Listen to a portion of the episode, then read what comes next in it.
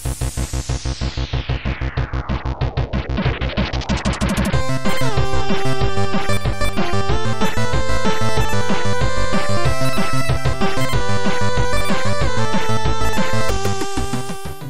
Bonsoir à toutes et à tous, bienvenue dans ce nouvel épisode de Radio Librius, votre podcast jeux vidéo mensuel. Alors cette fois-ci, on est plutôt dans les temps, puisque nous sommes le 14 avril 2020, toujours en confinement. Et euh, donc bah voilà, on enregistre le numéro du, mois d'avril. Pour une fois, on n'est pas, euh, pas à deux jours de la fin du mois. Euh, évidemment, l'émission ne serait pas scalée sans merveilleux chroniqueurs qui, qui l'animent. Euh, J'accueille donc avec plaisir Mikael. Bonsoir Mikael. Enfin, bonsoir. les confinés. Bonjour, bonsoir. Pour une fois, on enregistre pas trop tard. Et euh, bah, bonjour, bonsoir euh, Monique. Salut Avec plaisir. hein, c'est toujours un petit kiff de vous recevoir. Et donc, euh, bah, pour commencer l'émission, qui a quand même pas mal de, de sujets euh, cette fois-ci, puisque c'est une période à la fois euh, au niveau de l'activité économique plutôt calme, mais du côté du jeu vidéo, c'est pas tellement le cas, puisque euh, ce mois-ci, on va parler de FF7 Remake, on va parler de Resident Evil 3 Remake. C'est quand même une période aussi euh, propice aux, aux souvenirs et aux jeux vidéo Oh, il y a plus de créativité. Il y a plus de créativité. Mais d'ailleurs, on va en parler de ça, parce que Oui, c'est un avec sujet... euh, plaisir.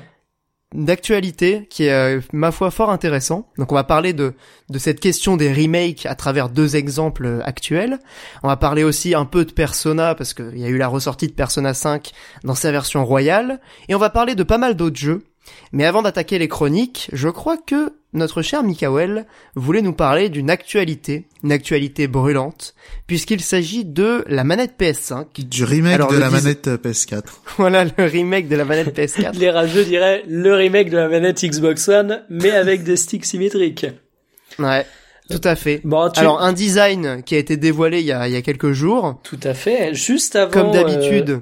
juste avant la petite euh, conférence, le live euh, Xbox. Donc c'était de bonne guerre, ça aura coupé l'herbe sous le pied.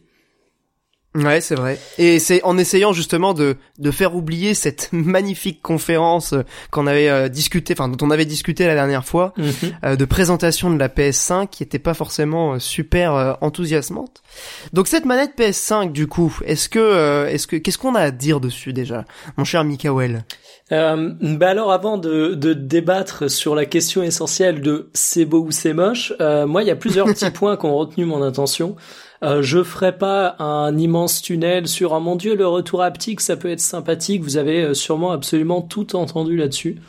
Euh, non, ce qui a plutôt attiré mon attention et qui attire d'autant plus mon attention qu'en ce moment je joue sur ma manette de PS4 avec les mains moites, c'est qu'ils ont l'air d'avoir enfin mis un grip correct sur les joysticks de la manette. Ouais, ça c'est un énorme souci. Hein. Et Franchement, euh, ça glisse tout le temps, c'est insupportable. ça Enfin, glisse, la c'est pas PS4. hein. confortable et même le feeling au pouce, je trouve pas incroyable. Et, et là, en fait, ils ont l'air d'avoir fait un truc un peu, euh, bah, un peu comme sur les manettes de Xbox avec des petits piquets sur euh, sur le, le plastique du stick. Et ça, je trouve que c'est une excellente nouvelle, vraiment. Et le second point euh, qui est énormément mis en avant par votre influenceur jeu vidéo préféré, à savoir Julien C, mais qui pour le coup est extrêmement intéressant, je trouve, c'est, je sais pas si vous l'avez vu passer, les, les rumeurs d'un potentiel assistant vocal embarqué dans la manette. Si, ouais, non, mais c'est plutôt des micros. Euh... Eh ben alors, du coup, c'est notamment, pré- notamment la présence de, de micros et apparemment d'un triple micro qui fait qu'on en parle énormément. Mais en fait, quand tu regardes ce que Sony a, a fait par exemple avec la manette de la PlayStation 4, son super pavé tactile et, et, et finalement euh, le- la petite LED, ils, ils sont plutôt friands de d'évolution sur les manettes et de tentatives plus ou moins foireuses. Et l'assistant vocal, je le sens venir également de manière plutôt violente parce que quand tu penses, tu fais une manette qui est censée être là pour durer. Et euh, la recherche vocale en termes de référencement naturel aujourd'hui, c'est quelque chose qui progresse vraiment énormément dans les chiffres. Il y a les assistants vocaux qui débarquent petit à petit dans nos maisons avec plus ou moins de réussite. Euh, mais en tout cas, ça me paraîtrait pas idiot qu'ils misent là-dessus et je trouverais cette possibilité plutôt intéressante. Mais il y en avait déjà un sur Xbox One. Ouais, enfin pour le coup, euh, faut voir l'ambition que t'as avec aussi. Bah, j'ai pas d'Xbox One, mais euh, quand il y avait le Kinect, c'était quand même... euh, Voilà. Putain, le, Le- Kinect, quoi. Le fameux Kinect que personne n'a eu. Ouais. Bah si, il ouais. était vendu de base avec la console. Oui, Et, euh, il y mais a personne n'a il y a- acheté de base la console au départ. Bah, personne l'a acheté tout court, mais euh, bon. Non, c'est vrai. Si, moi je l'ai, la Xbox One. Ouais, je l'utilise comme lecteur Blu-ray 4K. C'est le seul truc qui, qui sert pour le coup. Et t'as une Vita Mais bon. aussi, euh, j'ai envie de dire, donc bon. J'ai une Vita et j'en suis fier. Écoute, euh, cette Vita, elle m'a, elle m'a accompagné une quand j'étais au Wii U, Canada. une Vita, une Xbox One, mais... Ah euh, oui, c'est Non, mais ma Wii U, je l'ai plus. Je suis dégoûté. Ah, il fait n'importe quoi, Pierre, je suis d'accord. Et sinon, Mais sur la manette, autre petit point euh, que je trouve ma foi fort intrigant, euh, c'est comment ils vont gérer potentiellement tout ce qui est euh, rétro-éclairage de la manette. Déjà, tu sais, sous l'immense pavé tactile, tu vois qu'il y a des lumières un peu. Et euh, moi, ça m'étonne énormément aussi de voir les croix, carrés, ronds, triangles qui ne sont pas colorés. Et en fait, ça- Ouais. ça pue le rétro-éclairage, non? Enfin, Bah, pff, honnêtement, euh, qu'est-ce qu'on s'en fout qu'ils soient colorés, on les voyait déjà pas sur les manettes, quoi. Alors, on s'en fout, mais par contre, s'ils mettent du rétro-éclairage, moi je me dis que la manette, si tu as potentiellement euh, pas mal de micros, si t'as des gâchettes avec retour haptique, si t'as un grand pavé tactile, si t'as du rétro-éclairage au niveau des touches, ben, Elle va coûter 200 euros. Hein, alors je dis pas qu'elle va coûter 200 euros, mais quand on parle beaucoup du prix des consoles, les, les consoles généralement on les achète avec deux manettes, bah ça peut être un truc intéressant à voir à combien sera le pad Xbox et combien sera le, le pad PS5. Bah, ce qu'ils vont faire, c'est essayer de, euh, qu'on s'appelle, de le maintenir à 70, quoi. Dans l'idée, c'est ça. Ouais, comme actuellement. ouais. hein. Bah oui. Après, il y a un truc aussi, c'est que hum, j'ai l'impression que Xbox, de leur côté, ils ont une stratégie beaucoup plus euh, globale de marque qui permettra, a priori, hein, si j'ai bien compris, d'utiliser ces manettes Xbox One euh, sur la Xbox euh, Series X, là, la prochaine. Oui, bah alors, Alors que, oui, mais ça, c'est sur n'importe Play- quoi. Excuse-moi, c'est c'est pareil sur Switch, hein. Enfin, faut arrêter, hein, euh, sur Switch, parce que tous les trucs USB, ils fonctionnent. oui, ah bah bien sûr, mais je parle Mm. pour le coup, on parle pas de la Switch, on parle des, des prochaines Non, euh, non, mais ce que je veux euh, dire, le truc d'Xbox, la rétrocompatibilité entre les manettes, mais encore heureux qu'on y soit, quoi, parce que, excuse-moi, Ah que- mais bien sûr. Parce qu'entre Ah, la première ça Xbox, la 360, la 360, la One, c'est la même manette depuis le départ. La Euh, PlayStation. oh là, attention. Il y a Entre des la manette de évolutions la première après, euh. Xbox et la manette de la Alors, il y a- 360. sur la euh, manette de la première Xbox, il y avait juste deux boutons en moins. Et encore même pas, non, parce que, non, il y avait autant de boutons. C'est c'est pas une question de bouton, c'est même une question de, de forme même de la manette, quoi. Ah une oui, non, question mais d'ergonomie en je fait. parlais pas de euh. confort, mais ce que je veux dire, c'est que tout ce que tu peux faire avec une manette euh, actuelle, tu pouvais le faire Ah avec une oui, manette en d'il y a termes de 20 ans. capacité, oui, bah on Voilà. est d'accord, ouais. Qui Les manettes le Xbox cas. sont pas innovées. Ce n'est pas le cas avec le manette euh, PlayStation, mais bon, MDR, quoi. Mais voilà.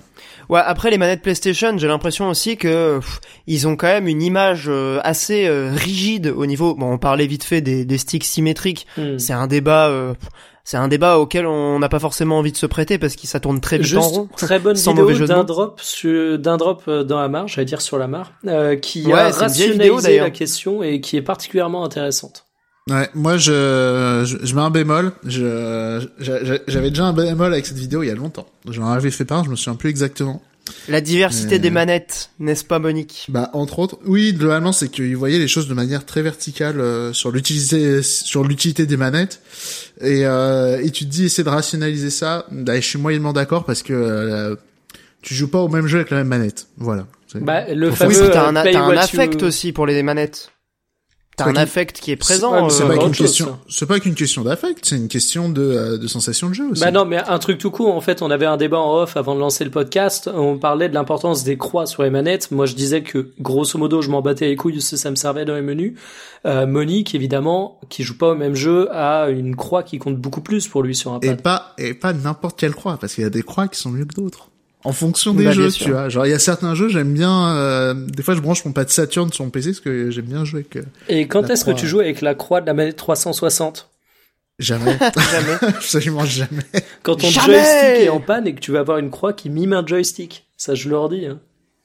Ouais, c'est assez particulier hein, cette euh, cette croix de Xbox euh, 360. Mais en tout Euh, cas, mais- mais- pour conclure juste la manette, euh, là où Sony ne gagnera pas la course à la puissance qui euh, fait couler tant d'encre en ce moment, ben, je me dis qu'ils vont peut-être se tenter des petits trucs fifou avec la manette de PS5 et je suis curieux de voir si dans 2-3 ans je me retrouverai pas à payer 20 balles pour des fonctionnalités qui me servent pas sur une manette.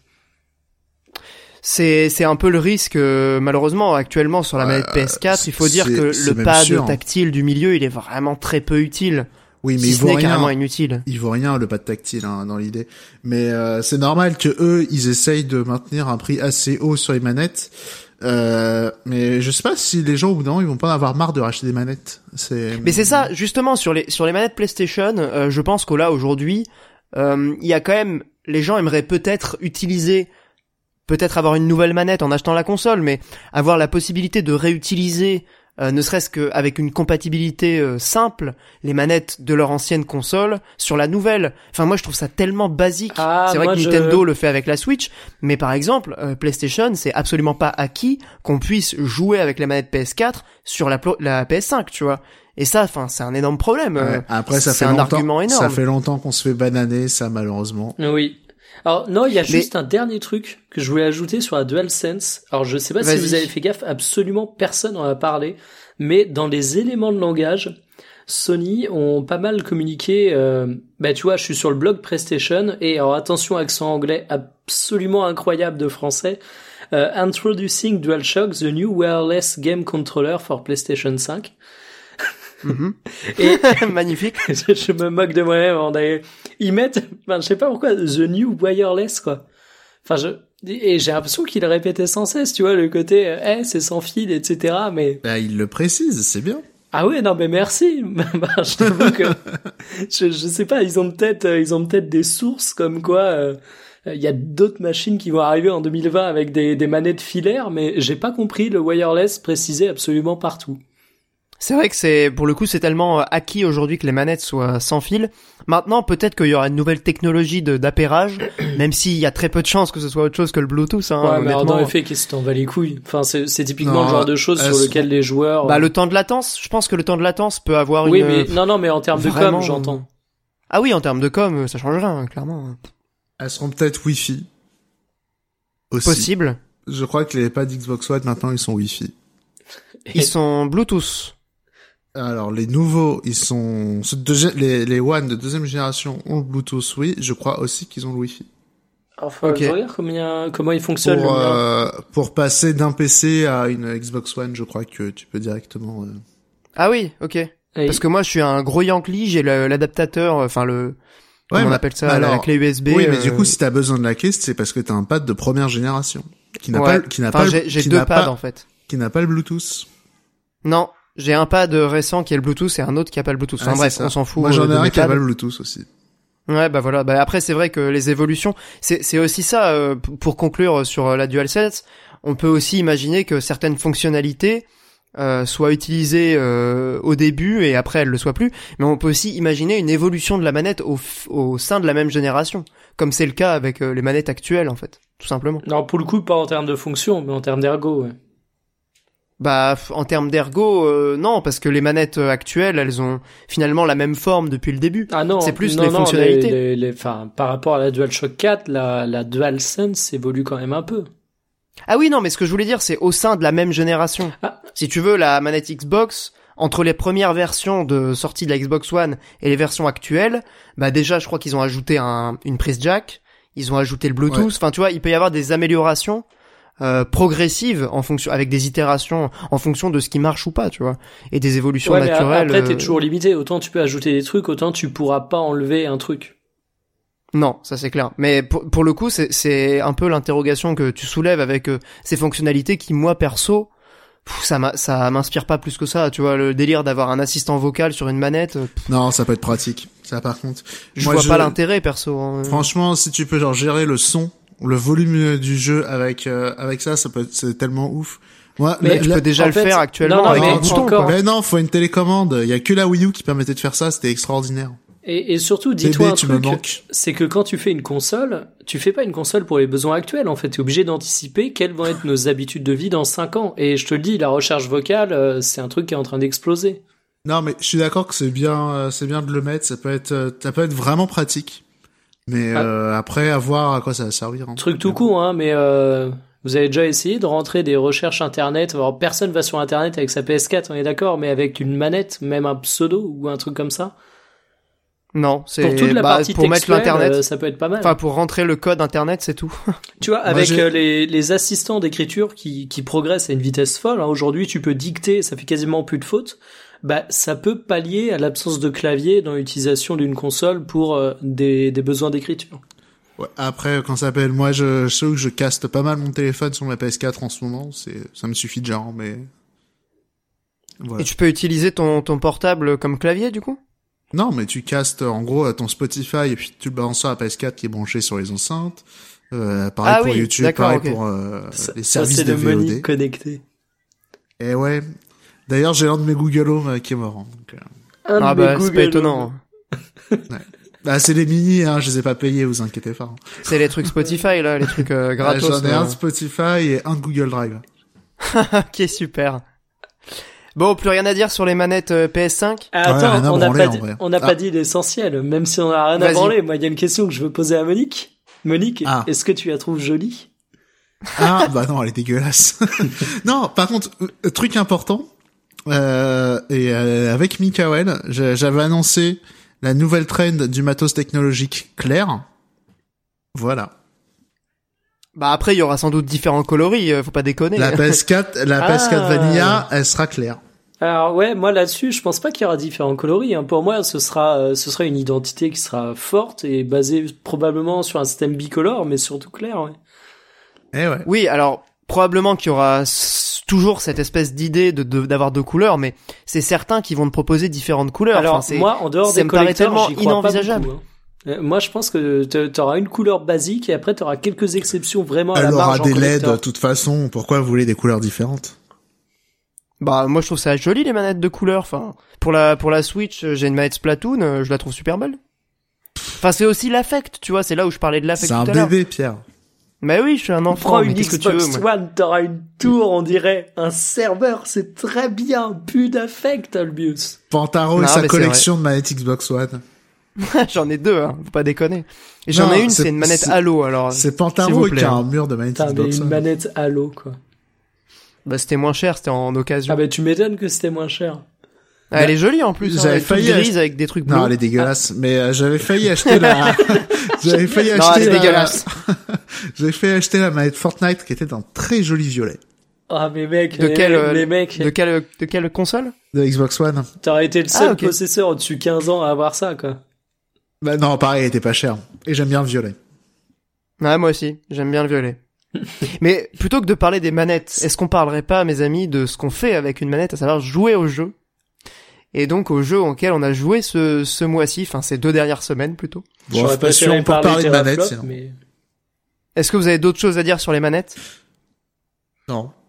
non. Mikael, un petit mot de conclusion euh, sur la, la PS5 Sur la manette de la PS5 T'es plutôt, Non, t'es plutôt Series X ou PS5, Mikael Alors, non, déjà, je retiendrai surtout le fait qu'ils l'ont appelé DualSense et pas euh, DualShock 5. Et la dernière fois qu'on a changé le nom d'une manette PlayStation, ça laisse quelques bons petits souvenirs. La, la fameuse 6 à 6, euh, sans les vibrations. C'était pour la PS3 Ouais. Ouais. Où ils avaient dit que les vibrations étaient une techno du passé. Ils avaient dit fuck this shit. En fait, on abandonne le boomerang, on vous remet euh, une manette classique, mais on met pas les vibrations, quoi. Et c'était vraiment de la merde, la 6 à 6, elle était toute légère et euh, voilà. Ah mec, la version sans vibration, c'est sûrement une des pires manettes de ma vie. Ouais, ouais, non, mais je l'ai. euh, En plus, elle avait même pas le grip qu'il y avait sur les DualShock 3, elle, faisait vraiment euh, la manette Big Ben. Ah, elle fait pitié la la 6 à 6. Bah surtout que euh, enfin au final les fonctionnalités elles étaient très peu euh, très peu utilisées quoi. C'était le truc de pouvoir bouger une voiture, enfin de conduire un peu Oh, euh, mais avec, euh, dans l'opération destruction, c'était terrible, mais comment tu peux dire ça? Non, Dans tout vrai, le Uncharted. Dans tout l'Uncharted, il y avait ce moment où tu passais sur un tronc et il fallait rester droit. Ouais, putain. Mais il y a ça dans certains jeux encore aujourd'hui. Bah hein. oui. Dans, quand ça s'appelle, dans, dans Journey aussi, il y avait un mode où tu pouvais fumer ta clope parce que tu gérais la caméra avec le, la 6 axis. Donc, euh, Mais ça y est sur PS4 ça Dans d'ailleurs. Killzone Ouais. 2, durant les chargements, tu pouvais faire varier un peu l'angle de vue. Et là, je descends dans les tréfonds. Ah non mais là euh, c'est aller chercher les fonctionnalités au fin fond Ah, des mais chiottes. hein. le chargement de Killzone 2, je pense que je suis la première personne qui en parle en 2020. Je pense. hein. Ah bah Mikael, Eh ben, on a il un avantage hein, comparatif sur dans ce PS3.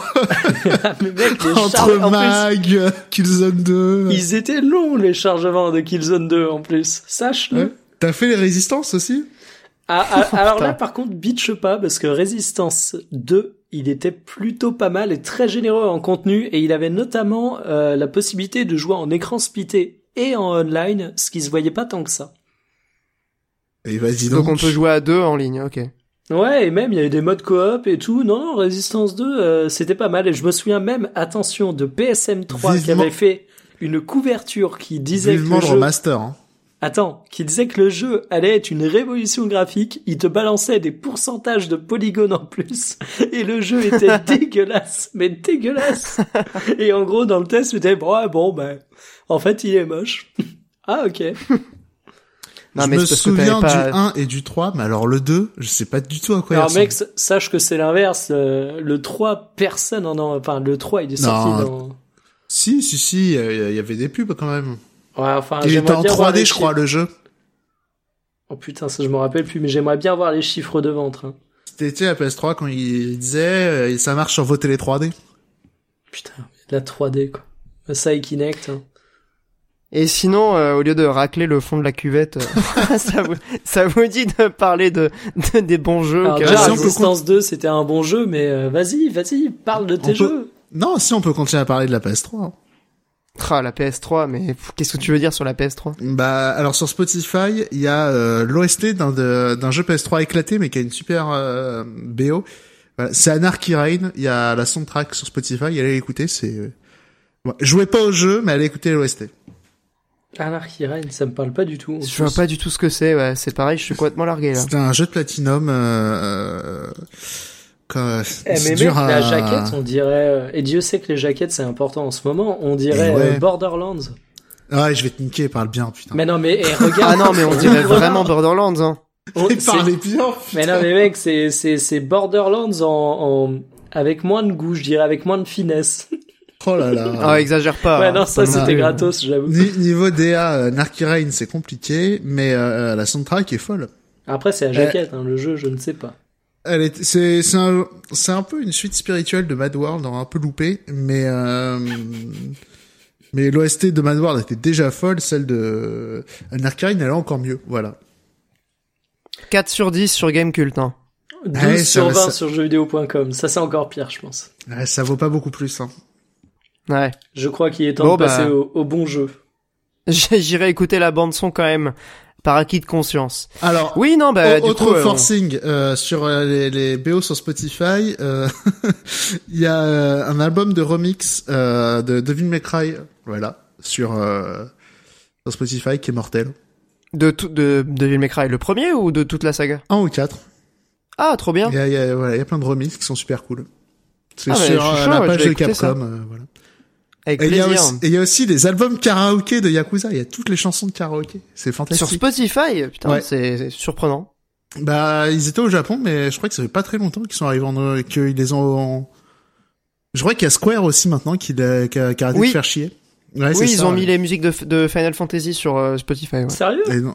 Ouais. Ouais. Ah putain, j'ai loupé ça alors que je paye mon abonnement Spotify comme un gros Yankee. Je crois qu'ils ont même mis celles du remake qui sont particulièrement euh, ah mais cool. oui, playlist Final Fantasy Remake. Mais oui. Eh ben, va donc écouter ça, Eh, mais euh, mec, mon cher en Mikael. sachant que, en sachant que, encore une fois, les musiques du remake, elles valent 200 balles. Non, j'exagère, mais Enfin, valent l'OST, elle vaut- elle vaut 80 le 77. coffret seulement. ça. 80 seulement et qu'elle n'est pas inclue dans la version collector de FF7 Remake à 300 balles. Non. C'est une mini Non, mais t'as une belle figurine.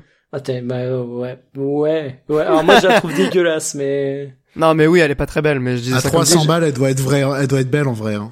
Non, non, Ah, franchement, attends, elle c'est est pas bien ouf. celle avec Cloud sur une moto. Oui, c'est ça. Ah non, mais en le plus, visage euh, moi, est écœurant. euh, c'est- non, c'est, c'est, c'est Cloud sur une moto avec une grosse épée. Enfin, il y a un moment. euh, je suis, je suis Pourquoi désolé. tu rigoles Inassumable dans le salon.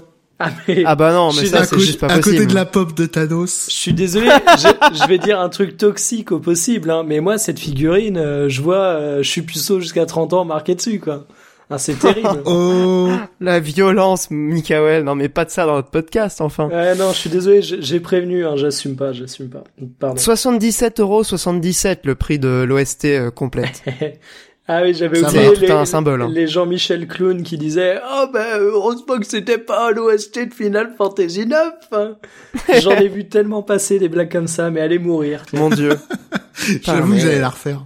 ça ça m'étonne ça m'étonne Ah pas. Mikael, euh, Monique, euh, on va le virer du podcast, c'est pas Euh, possible. Ah, la, blague, la blague quand elle était marrante, c'est, c'était plutôt, eh, y- heureusement que c'est pas l'OST de FF102, hein. Allez. Malaise. le malaise est palpable. Hein. Oh putain, c'est encore pire que le fou rire nerveux dont je vous parlais avant l'enregistrement. Oh là. Bon, toujours est-il que les musiques de FF7 Remake sont particulièrement réussies. D'ailleurs, on va en parler juste après euh, euh, la petite musique. On bah, peut parler de la commencer tout de PS3 sinon encore. hein. Non, Monique, on va parler de FF7 juste après la petite musique.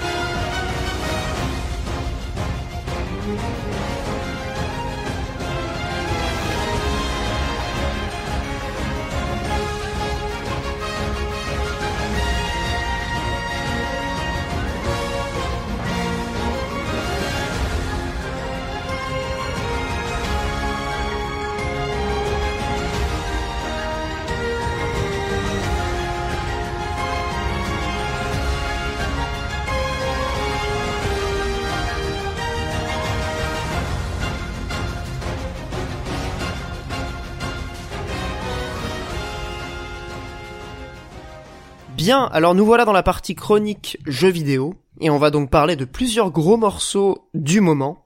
Mais avant d'attaquer sur euh, Final Fantasy VII Remake, qui est sans doute euh, voilà un des jeux les plus attendus de l'année, auquel on a joué euh, Mikael et moi et qu'on a terminé. D'ailleurs, c'est assez rigolo parce que je crois que je l'ai terminé le jour de sa sortie officielle. Donc bon, dans le genre euh, jeu récupéré en avance, ça se place pas mal, pas mal haut. Mais avant d'attaquer sur ça, du coup, euh, petit mot sur The Evil Within 2, avec l'accent formidable.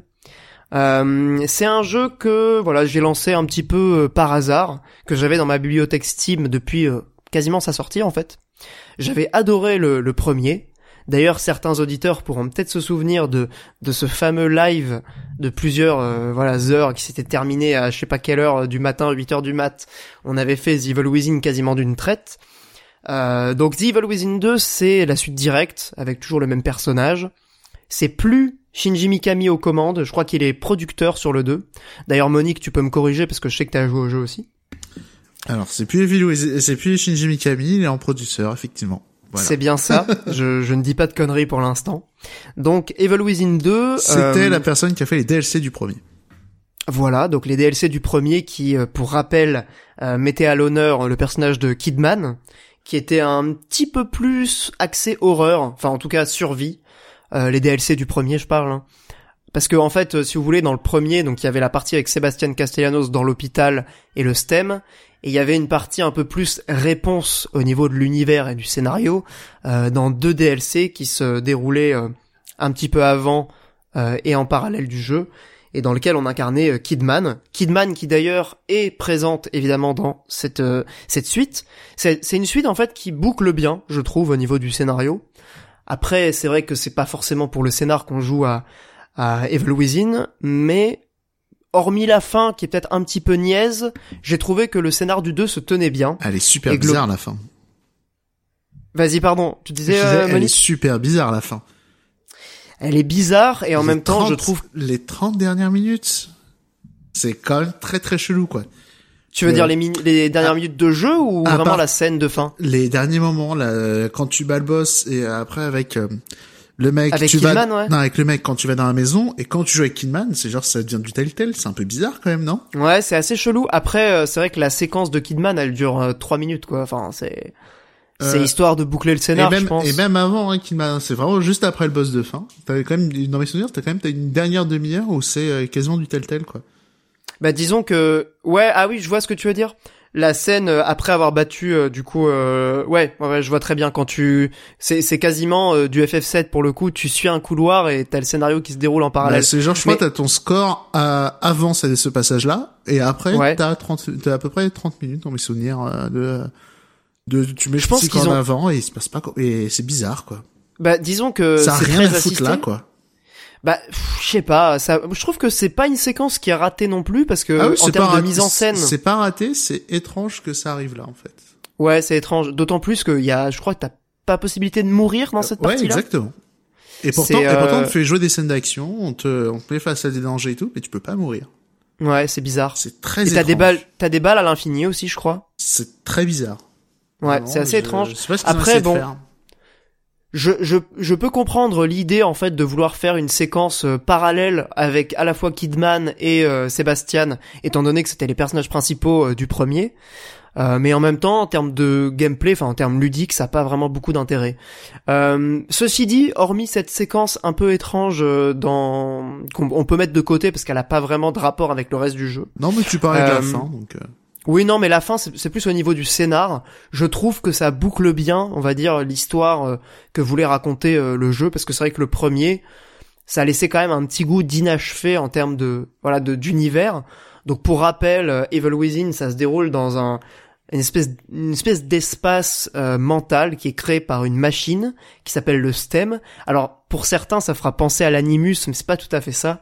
C'est une espèce de conscience collective qui est euh, fabriquée avec des gens qui sont dans des dans des euh, machines. C'est grave et leur Matrix, cerveau hein. est ouais il y a un délire à la Matrix justement.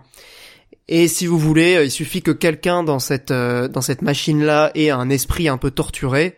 Et évidemment le monde paradisiaque qu'il voulait créer devient un cauchemar du coup, je trouve que ça a pas mal d'intérêt d'un point de vue euh, créatif parce que ça laisse justement le, le champ libre en matière de de- d'impossibilité architecturale. Enfin, dans le premier, il y avait quand même des moments où euh, euh, on courait euh, le long d'un, enfin, on était dans un couloir, on, on essayait de de de- d'échapper à une menace et on se retrouvait d'un coup dans une architecture inversée avec des effets de lumière impossibles. Enfin, Tu ouvres une porte, t'as une, une mare de sang qui te, qui te tombe sur la gueule et qui, Ouais, qui voilà, te fait autres.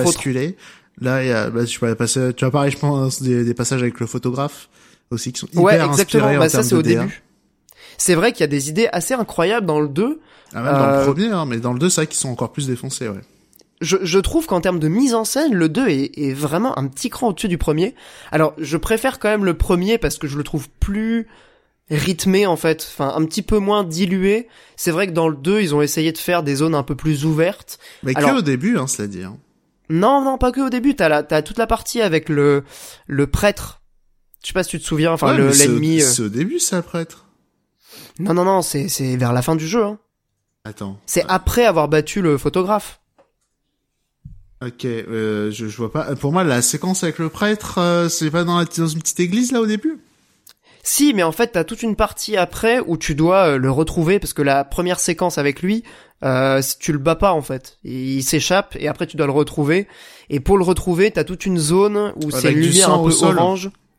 Avec du Sang au sol. euh, Non, c'est une zone ouverte euh, avec une lumière un peu orangée, bizarre, où c'est dans une espèce de chapelle euh, au milieu. Enfin bref, c'est une autre Ouais, zone bref. ouverte. Ok. Bref, peu importe.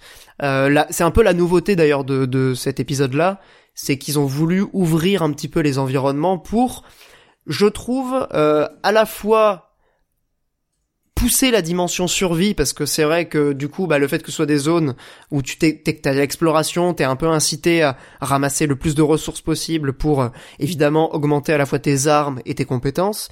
Donc cette dimension là est un petit peu plus poussée que dans le premier mais en même temps ça fait qu'au niveau du rythme de jeu c'est pas mal euh, assez- c'est en dents de scie en fait il y a des moments euh, scriptés où vraiment là il y a des folies euh, enfin il y a des dingueries visuelles toutes les deux minutes et après les, les parties un peu plus ouvertes ou si tu finalement tu veux faire tout l'annexe et récupérer toutes les ressources ça peut prendre pas mal de temps et ça peut être un petit peu chiant Oui. donc c'est vrai- vrai qu'en termes de ouais En, en vrai, vas-y ouais. euh, Monique En vrai, ouais, effectivement, faut plutôt faire en fonction de ses besoins. Mais euh, histoire de, moi, je sais pas, le, le rythme, ça m'a- ça m'avait pas trop dérangé. Euh, après, très franchement, j'ai pas énormément de souvenirs du jeu. hein. Moi, je sais que j'avais adoré quand je l'avais fait, mais euh, ah non mais on a adoré aussi enfin enfin clairement euh, c'est un super mais apparemment, jeu j'avais préféré au premier, moi, le 2. Ouais, tu m'avais dit. Bah, c'est vrai qu'en le faisant, il y a des moments que j'ai trouvé bien meilleurs que dans le premier. Mais voilà, avec un tout petit peu de recul, ça se trouve, euh, je referai le premier et je trouverais que le 2 est meilleur. hein. Mais c'est juste que dans mes souvenirs, le premier était un petit peu mieux rythmé. Après, c'est peut-être lié au fait que là, dans le 2, on a voulu euh, explorer quasiment toutes les zones. Ouais, c'est drôle coup, parce que tu vois, que- moi, typiquement, les zones ouvertes, dans mes souvenirs, c'était que au début. qu'il y en avait une, et après, je me souvenais plus du tout des autres. Hein. Bah en fait t'en as une au début qui est assez grande, bah c'est la ville en fait, c'est Union. Ouais. Et après t'en as une deuxième où c'est une autre partie de la ville. Et puis après, c'est elle est la- pas énorme non plus, hein, la ville. Hein. C'est pas. euh, Non non, elle est pas énorme, mais c'est vrai que si tu veux tout explorer, t'as pas mal de quêtes un peu annexes où justement tu dois euh, localiser des des des sons avec euh, ton ton ouais, appareil ouais, là ouais, pour, je vois, ouais. tu vois et ça te permet à la fois de ramasser des munitions, euh, des des ressources, ce genre de trucs. Ça sert à rien d'attraper des munitions dans le jeu de toute façon. Donc, euh, Bah le jeu t'en donne naturellement, donc c'est vrai que c'est bah, pas forcément hyper il- utile. Il t'en donne quand t'en as pas. Donc euh, si tu Il si t'en donne quand t'en. Donc C'est- si un algorithme, pas, il t'en donne. Même si dans le ça. même si dans le 2, c'est un peu mieux maquillé que dans le premier, mais voilà. Bah disons que dans le 2, il y a la dimension crafting qui est un tout petit peu plus poussée, j'ai l'impression. Ah, c'est vrai qu'il y avait ça. ouais. Ouais, tu craftais tes balles avec de la poudre et tout. Donc c'est vrai que bon, il y a, il y a pas mal de nouveaux systèmes qui s'imbriquent bien. Je vais pas euh, pérorer pendant des heures. Hein. Euh, Evil Within 2, c'est un super bon jeu. Je crois qu'il doit vraiment coûter euh, que dalle aujourd'hui parce qu'il a, il a pas trop marché, étonnamment. Parce que, enfin, il- dur à dire, Bethesda ils donnent pas de chiffres, donc. euh, Ouais, non, mais il était très vite. Bon, on en avait déjà discuté pas mal de fois de ça. oui. Mais euh, il, se, il se trouve vraiment pas cher aujourd'hui. Il est vraiment très cool. C'est un bon jeu de confinement, je trouve, parce que, enfin, ça a pas vieilli graphiquement. C'est un jeu qui tient vraiment la route, euh, qui est un petit, enfin, et pas beaucoup plus beau que le premier, mais qui est un petit peu, un Si, petit peu plus si, si, réussi. Si, si, si, t'es fou. C'est surtout techniquement, je trouve le, je le trouve beaucoup plus stable et beaucoup mieux optimisé en fait. Ah ouais, non mais ici, il y a quand même un petit gap entre le premier et le deux. Hein. Ouais, je crois qu'ils ont bien, ils ont bien mieux maîtrisé les, les outils. Le premier, c'était du camouflage, il était dégueulasse. Euh, le Ouais, avec les bandes euh, noires et tout, c'était assez particulier. hein. bon, pas que ça, il y avait le grain sur l'image qui était énorme. euh, Il y avait. Là, tout- tu peux le régler dans le 2. Mais tu dans peux le le- premier le aussi, même les bandes noires, maintenant tu peux les désactiver, hein, parce que voilà. Et euh, non, bref, il y avait plein de cache-misère dans le premier. Là, il y en a moins, et du coup, euh, notamment en termes de, de DA, ils sont beaucoup plus lâchés dans le 2, je trouve, que dans le premier. Mais Ouais, oui, en termes d'effets visuels, c'est plus peu varié, on va dire. C'est un peu plus varié c'est beaucoup plus riche. C'est vrai que dans le 1, on était très souvent dans des environnements assez sombres, un peu glauques. Là, je trouve que bah, il y avait quand même certaines scènes avec le phare, notamment dans le 1, qui étaient cool. Mais là, dans le 2, c'est vrai que c'est beaucoup plus riche. T'as toute la partie dans la forêt au début. Enfin, c'est c'est assez particulier de voir ça dans un jeu euh, estampillé survival horror à la Resident Evil. D'autant plus qu'il faut rappeler, euh, c'est euh, à la base le studio fondé par Shinji Mikami, qui est le créateur de Resident Evil. Donc la boucle est bouclée. Euh, je, mais je du suis en coup, train de regarder là rapidement qui qui d'autre euh, a bossé sur le jeu parce que sur le 2 parce que le premier c'était euh, le le game designer et le directeur artistique des jeux Mikami aussi. Donc euh, ok. genre depuis Resident Evil 1, depuis le remake de Resident Evil 1, c'est les c'est c'est un petit trio quoi. Ok, ça marche. Bah, du coup, c'est vrai que pour le coup, moi, j'attends énormément euh, du prochain jeu de Tango Gameworks, étant donné que les deux premiers étaient quand même extrêmement réussis. C'est pas du tout mon genre de prédilection, hein, le survival, mais euh, enfin Evil Within avec les Resident Evil, pour moi, ça se classe vraiment dans le très haut du panier. Et hum, si vous voulez un mix parfait entre du RE1 et du RE4, on va dire, ce que je disais dans ma review à l'époque du 1, hein, je trouve que Evil Within fait vraiment cette bonne synthèse entre les deux influences, les deux écoles, qui à la fois a des passages très, euh, bah, qui vont beaucoup miser sur euh, l'angoisse, avec des, effets visuels, des, idées de mise en scène qui sont vraiment flippantes, et en même temps, bon bah c'est quand même un jeu moderne, donc euh, que ce soit en termes de, de game feel, en termes de visée, en termes de d'action, bah on est sur un jeu qui est pas euh, qui est pas euh, chiant quoi, on on s'ennuie pas.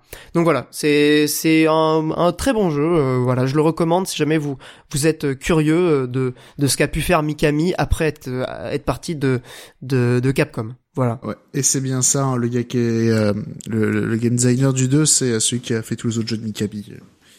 Après, Qui a travaillé déjà à l'époque de Resident Evil. depuis Vanquish, enfin même sur Vanquish. entre Ah ouais, depuis Vanquish. Alors, je, crois, je crois qu'il a pas bossé sur God End, mais bref. Voilà. Voilà, donc Evil Within 2, c'est une valeur sûre. On n'attendait pas moins de de ce studio-là, mais euh, voilà, c'est c'est un super jeu. Hâte de euh, voir ce et, qu'ils vont faire. et hâte de voir ce qu'ils vont faire. Alors c'est comment déjà leur euh, c'est Ghostwire euh, Tokyo, non? Je Ah crois oui, le c'est vrai qu'ils l'ont annoncé leur jeu, ouais. Euh, Ouais, ils ont- Bah ils ont montré un trailer en image de synthèse hein, pour l'instant. On en, on en verra plus à l'E3, je pense. Ouais, je pense aussi. Mais c'est vrai que d'un point de vue euh, esthétique, je trouve c'est c'est des jeux qui sont assez euh, comment dire créatifs. Enfin, j'ai pas d'autres termes. C'est vraiment créatif. Quoi, il y a des putains de, des putains de mises en scène. Donc, euh, je suis très curieux de ce qu'ils vont faire avec euh, un univers qui a l'air euh, plutôt versé dans le paranormal. Alors, Je sais pas ce que ça veut dire, hein, mais ça peut être, euh, ça peut être réussi comme ça peut être raté. J'ai envie de dire que c'est pas très euh, original de dire ça. Rappel, Mais, euh, euh, le, le 3 est annulé cette année, hein, c'est ça la blague.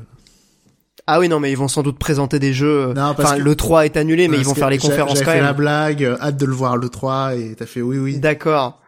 Désolé, j'ai pas répondu. Enfin, j'ai pas réagi euh, Je sur le moment. pranquais. Très drôle. Bah, mais euh, ouais, du coup, du coup, euh, je, je vois que Mikael s'est endormi. Ah, pas du tout. Mikael, donc puisque j'ai terminé sur euh, Evil Within 2. Qu'est-ce que je viens de dire, Mikael Que le Il a parlé de 3 l'E3. était annulé. Je suis un bon élève, monsieur. C'est bon, il écoute. c'est bien. Félicitations.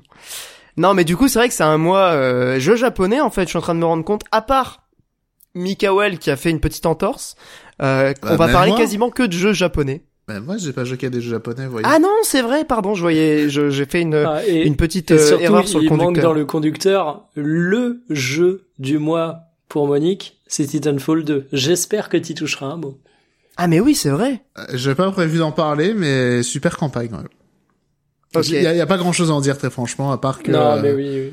c'est une campagne de FPS militaire et euh, cette fois-ci, ils se sont donné un peu de mal et euh, du coup, elle est super, quoi. Bah déjà, ils en ont fait une. Oui. c'est dans le premier, il n'y en avait pas, quoi. Mais il y a ça, après, euh, en main, c'est incroyablement euh, confortable et euh, là, ils se sont fait chier un peu à faire des niveaux un peu sympas et tout. Bref, c'est très bien. Euh, Le jeu, il est, il est pas cher, euh, souvent, donc... euh, Il Faut dans y le- aller sur la- l'Origin Access, il me semble. Après, il a 5 euros de jeu, hein. Ah, l'Origin Access est à 3 euros. non, ou 4.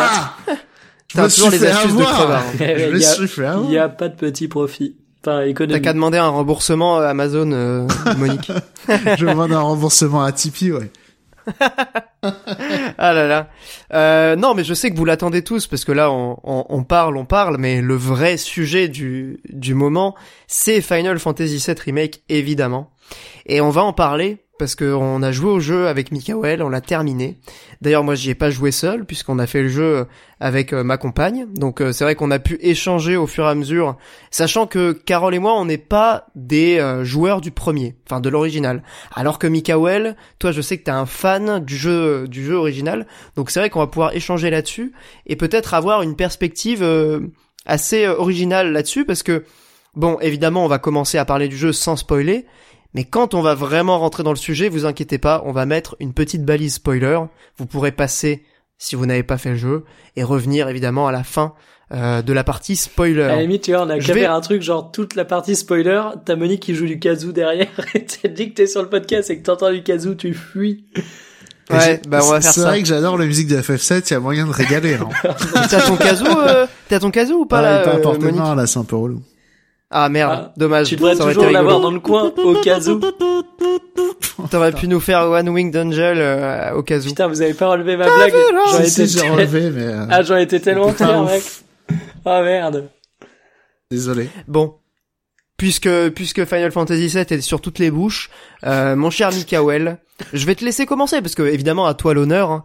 Un fan historique de, du jeu, on pourrait pas quand même te prendre les premiers mots. Ah, Vas-y, euh, mon cher Mikael, qu'as-tu pensé de ce Final Fantasy VII Ah. remake? Alors déjà, fan historique, on se calme, hein, parce que j'ai 25 ans, ce qui fait que j'ai pas découvert le jeu à sa sortie, et euh, Final Fantasy VII, ça a pas été, comme pour beaucoup, euh, de mon côté, une découverte euh, du JRPG, comme certains vont le dire en Europe.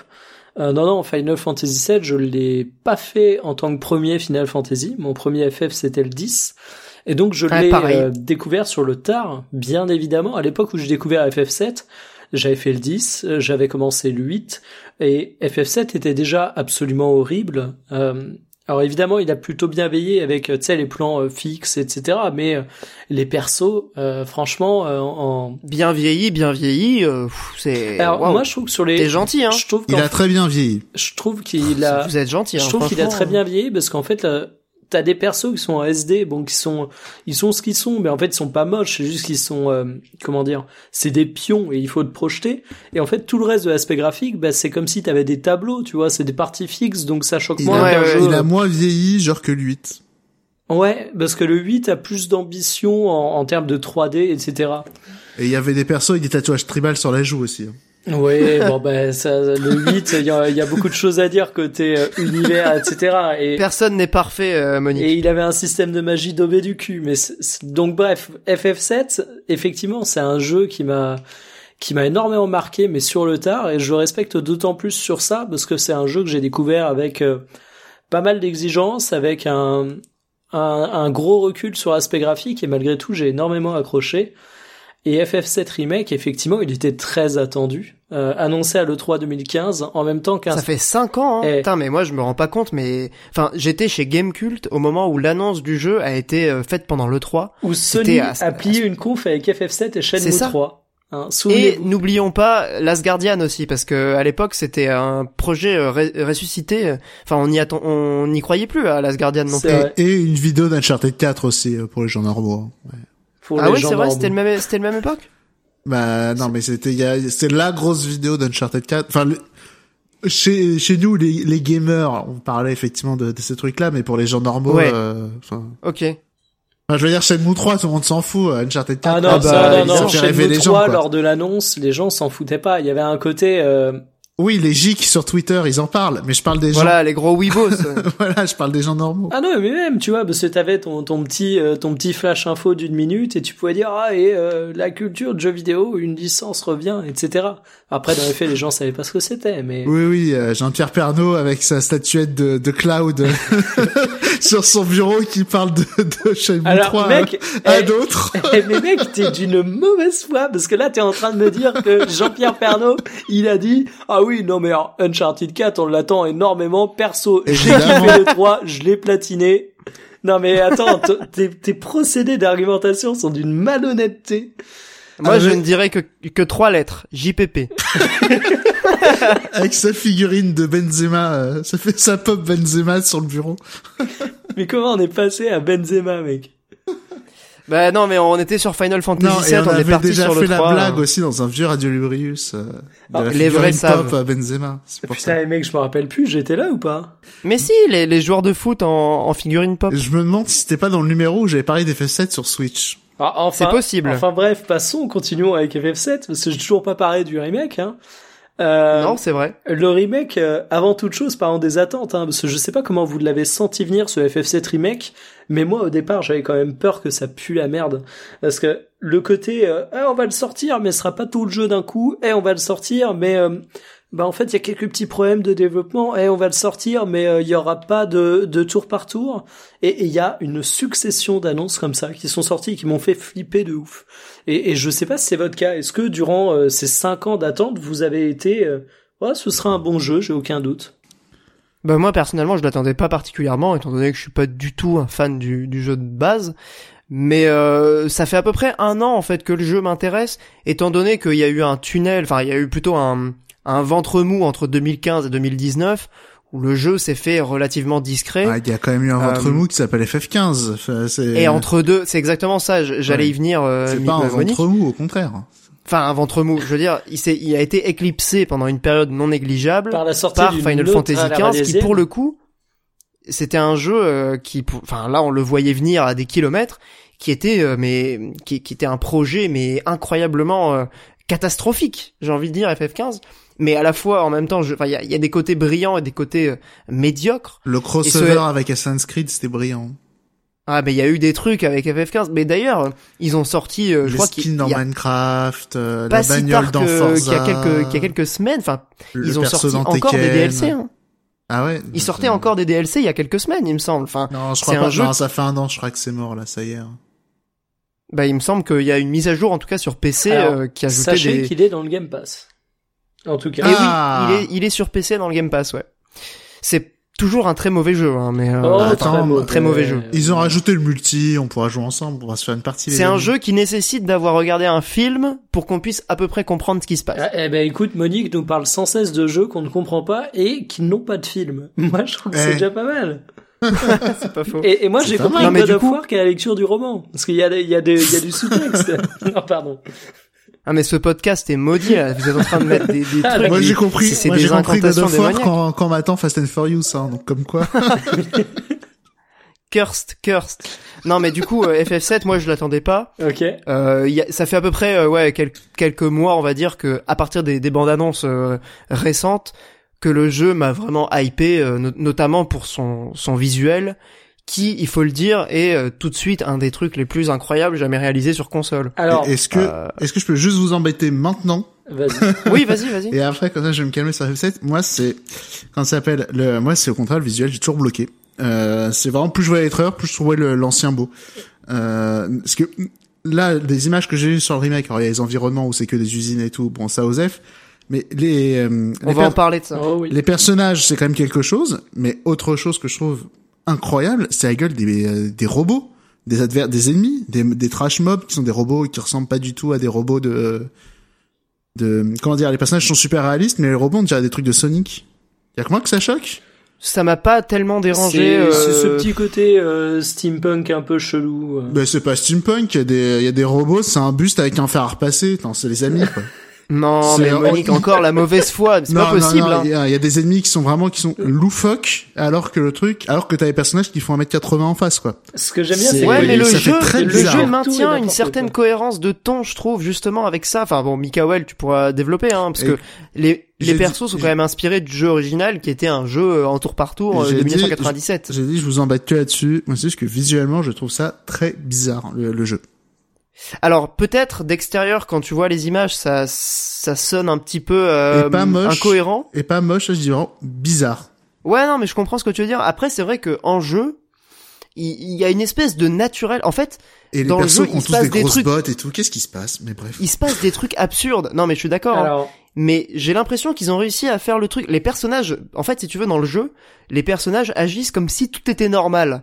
Du coup, comme t'es plus ou moins attaché à ces personnages, bah t'as envie de les croire et t'as envie d'aller dans leur sens. Du coup, ça te paraît normal aussi. Enfin, en tout cas, c'est comme ça que je l'ai vécu. Moi. Ah, je parle pas de croire à la fiction et tout. hein. Je parle euh, vraiment, vraiment là. Moi, je, je Oui, disais, oui. plus on voyait Et- les trailers, moi je dis juste En visuellement, vrai- c'est bizarre.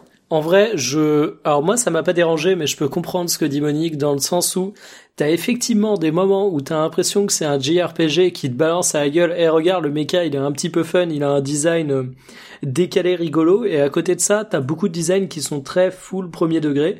Et, pourquoi je parlais de, de côté euh, steampunk tout à l'heure, c'est que d'un côté, tu vas avoir des mechas qui sont très fantaisistes et qui vont te pousser à dire que c'est euh, super euh, moderne, etc. Et, et de l'autre, tu vas avoir euh, des bagnoles euh, façon, euh, j'allais dire années 60, mais j'ai aucune idée de comment étaient les bagnoles années 60. Vous voyez l'idée, quoi. Tu veux dire la, Ouais, la, la bagnole de la fin là, 30 quand ils sont plutôt. sur, ouais, sur genre un peu, euh, là j'ai une Très prohibition. Oui, Euh, un peu, un peu après quand même. Ouais, parce que Ouais, un peu. sauf à un ma peu part, style de chevaux, quoi. FF7, il y avait euh, au départ, ils avaient commencé à partir sur un univers euh, film noir, si je dis pas d'annerie. Donc euh, Bah, tu c'était vois, des ils ont, restes. ouais, oui, non, remarque, ils ont gardé un peu les bagnoles de cette époque. Et c'est vrai qu'il y a quelques petits décalages en termes de design, mais Et, Franchement- et le côté, et le côté aussi, il y a des trucs à vapeur, il y a des trucs électriques, c'est un peu chelou. Mais bon. euh, il y a quoi à vapeur? Je m'en rappelle plus. Il y a pas de euh, vapeur. non, Tout mais, est euh, l'énergie Mako en fait. Bah oui. Mais les robots, euh, ils ont des gros pots d'échappement et des gros trucs Ah de ouais, moteur non, de mais voiture. alors ça, moi, je l'ai directement rangé dans la case. euh, ok, design, euh, ils sont japonais, ils sont bizarres. Non, ça, C'est voilà, ça, c'est du j'exagère. pour le coup. Je lâche l'affaire, c'est bon, mais je visuellement, bah, je trouve chelou ce jeu. Bon, euh, Olbius enchaînait sur la partie graphique et je pense que c'est pas mal de commencer avec, avec ça avant d'attaquer le vrai sujet. La partie graphique. C'est le plus évident. hein. Ouais, c'est le plus évident et, et ce que ce que j'ai dit dans dans ma vidéo qui est sortie, j'ai sorti une vidéo, ça faisait huit mois, euh, c'est que le jeu il respire la maîtrise technique. Euh, il tourne avec l'Unreal Engine et pourquoi je dis ça? Pas parce que le jeu est parfait, parce que techniquement il a des gros accros, hein, des des textures qui chargent trop tard, euh, parfois des des textures qui même quand elles sont chargées sont absolument dégueulasses. Et malgré tout, en fait, le jeu est, a des contraintes techniques qui sont évidentes, qui sautent aux yeux. Il n'est pas parfait partout mais il arrive à avoir un rendu global qui est hyper impressionnant. Et c'est ça que j'apprécie dans les jeux, c'est qu'en fait, moi, qu'on qu'on fasse des... C'est ce que je reproche aux comparaisons graphiques, par exemple. Quand tu vois une version Xbox One, PC, euh, Switch et PS4 comparées, on va te mettre des gros plans sur des textures, et ça, j'ai toujours trouvé ça bidon, parce que tu vas avoir des jeux qui ont des textures deux fois moins détaillées, mais qui, avec un subtil jeu d'effets de lumière, vont paraître dix fois plus beaux. Et FF7 Remake, je considère que c'est vraiment ça. C'est un jeu qui est pas impeccable techniquement à bien des endroits, mais putain, le rendu global, il est à tomber par terre, quoi. Ouais, je suis assez d'accord. hein. Et en plus, techniquement, euh, bon, évidemment, j'avais un petit peu pinaillé sur le fait que le jeu est naturellement en 30 FPS, mais euh, au bout de 30 minutes de jeu, je trouve qu'ils ont trouvé un subtil mélange de motion euh, blur quand tu te déplaces, mais en même temps pas trop non plus parce que, enfin moi le motion blur ça me donne envie de gerber. Là c'est très, c'est très discret, c'est très subtil, ce qui fait que le jeu te paraît fluide en toutes circonstances. Franchement, je crois que j'ai pas vu un seul, euh, euh, une seule chute de framerate de 35 heures de jeu. Moi, j'ai eu une cinématique vers la fin où la PS4 a failli mourir. Ah bah après c'est sûr que le jeu il fait, il fait souffler les ventilos. non, non, bon. mais euh, failli mourir dans le sens où la cinématique, je suis passé en mode diapositive. Pendant 5 secondes, Ah. je suis passé à, à- en 5 secondes, j'ai dû avoir au total 15 images. je pense que c'est un bug de ta, de ta je console t'avoue pour que le j'ai grave bugué, ouais. C'est, c'est possible, hein, parce qu'à mon avis, le jeu, il met la console à genoux. Enfin, c'est évident qu'il va puiser jusqu'à la dernière miette de, de puissance qu'on a dans une PS4. Et, et- Mais il arrive à bien le gérer. Après, c'est vrai que le jeu, il a quand même 5 ans de développement, même peut-être plus. Et comme le disait Monique à très juste titre, faut pas oublier qu'un jeu comme ça, c'est pas juste Square Enix en interne. C'est des dizaines et des dizaines de studios euh, euh, sous-traitants qui vont bosser sur telle texture, qui vont bosser sur tel élément du jeu. Enfin, c'est énormément de, de, de ressources euh, pour euh, arriver à un tel rendu, quoi. Et, et pour le coup, euh, pour le coup, pour euh, continuer sur l'enrobage, je trouve qu'en plus t'apprécies d'autant plus euh, ce qu'on te montre graphiquement que euh... putain j'ai perdu le cours de ma phrase. On apprécie d'autant plus euh, graphiquement le jeu. Tu parlais de l'enrobage. Attends. euh, non laisse tomber. Pardon amnésie en Non, direct durant un grave. podcast. C'est pas grave. C'est le confinement. Je commence à devenir fou. Pas de problème. Non, mais c'est vrai que bon, euh, on peut, enfin, c'est un truc assez évident, mais ça vaut quand même le coup de le, le, le mentionner. Autant sur les trailers, le jeu est magnifique, autant à jouer, le jeu est tout autant magnifique. Et, euh, et je suis vraiment très surpris que le jeu soit aussi stable techniquement, quoi. C'est, euh, Tout à fait. c'est une, une sacrée prouesse. Bon, parlons peut-être un petit peu euh, du fond, Des vrais puisque maintenant sujets. on a évoqué, on a évoqué la forme. À quel prix, mon cher Mikael Parce que là, c'est vrai que techniquement, le jeu est incroyable, mais quelles sont les concessions, quels sont les éléments de, de, on va dire, de compromission qui ont dû être naturellement faits pour atteindre un tel rendu? Bah, moi, Alors. je vois déjà le, le premier truc, c'est toutes ces phases de couloir où où tu vas passer, si tu veux, dans les interstices entre deux murs, où tu vas te faufiler Ouais. en dessous d'un rocher, où ça va prendre 10, 5, 10 secondes. Tu sens que ces éléments-là, ils sont uniquement présents parce que ça a besoin de loader la partie d'après. Et là, il faut bien préciser qu'on parle pas de la linéarité du jeu ou du fait que le jeu Pas du ait tout. des couloirs. Parce que, attention, le fait que le jeu soit un couloir est pas grave en soi. Ce qui peut vraiment être pointé du doigt et qui découle directement de ces contraintes techniques, c'est le fait que dans ces mêmes couloirs, tu vas avoir des moments où on dit, OK, pendant 10 secondes, tu marches. OK, pendant 5 secondes, tu vas passer sous une poutre, tu vas avoir une animation. Et ça, c'est vrai qu'il y en a énormément. Euh, c'est, ça m'a fait rappeler du, du Tomb Raider, du Uncharted, mais qui te gère mieux, qui te gère de manière dynamique, où c'est des jeux de plateforme, donc où ça prend sens, qu'il y a un peu ce côté crapahutage. Et, et là, finalement, t'es coupé à pas mal de moments. Mais en fait, moi, ce qui, ce qui m'attriste encore plus, c'est qu'il y a un manque d'environnement qui est cruel dans le jeu. Alors ça, je sais que je vais avoir des détracteurs, donc je, le développerai après, hein, mais qui est dû au fait que, ben, à mon avis, euh, des travails sur euh, ben, combien de textures tu vas faire, combien de modélisation tu vas faire, ben il y en a pas eu tant que ça, parce que dans les environnements de combat, t'es tout le temps dans du souterrain, de l'usine, du complexe industriel, des égouts, Ouais. t'es toujours dans les mêmes environnements et finalement bah, ton super mur en briques et ta super texture de dallage bah, tu la tu l'utilises tu la vois pendant 20 heures quoi et ou- Ouais. C'est toujours les mêmes. ouais et, et là je vais je vais juste faire une petite parenthèse on reviendra après sur ce sujet mais c'est je sais que là il y a des gens qui nous écoutent et qui disent mais euh, Mikael t'es un gros con t'as fait Final Fantasy sept fois, euh, t'as fait le, le 7 trois fois, tu l'as refait il y a trois mois, t'en parlais dans Radio Ibrius, tu sais très bien que ces environnements, ils étaient déjà comme ça. Alors, plusieurs points. Le premier, c'est que déjà, on va pas avoir la même acceptation des environnements sur un jeu qui va durer 4 heures, la partie de Midgard originale, et dans un jeu qui va durer 30 heures. Si tu me fais passer 4 heures dans un égout, je caricature, ça va pas me saouler. Si tu me fais passer 30 heures dans un égout, ça va me saouler. Et deuxième chose, c'est qu'ils se sont permis d'ajouter des environnements. Ils se sont permis d'ajouter suffisamment de variantes pour ben, finalement avoir la possibilité de te faire découvrir d'autres trucs. Ils ont fait par exemple un passage sous les plaques de Midgar où t'es au-dessus des bidonvilles. Et, et ça, c'est un passage qui est pas présent d'original et qu'ils ont développé sur peut-être deux heures. Donc il y avait la place de présenter d'autres environnements. Et c'est pareil, il y a une mission avec... J'arrive deux minutes. Quand tu dis sur les plaques, c'est genre des quartiers riches? Euh, Ouais, mais t'es en dessous en fait. Ok. Genre en fait, c'est la partie où tu t'infiltres dans chez les parents de Jessie et tout. Ah non, bah justement j'allais venir. En fait, le pour te situer un peu, Monique, t'as les bidonvilles qui sont sur le sol. Au-dessus, t'as les plaques et au-dessus des plaques, t'as les quartiers des gens riches. Mais en fait, t'as euh, toute une partie qui a été ajoutée où tu es euh, sous les plaques. Mais genre vraiment, euh, c'est genre t'es pas au sol, mais t'es euh, sous les plaques dans dans les échafaudages et en dessous tu vois le bidonville.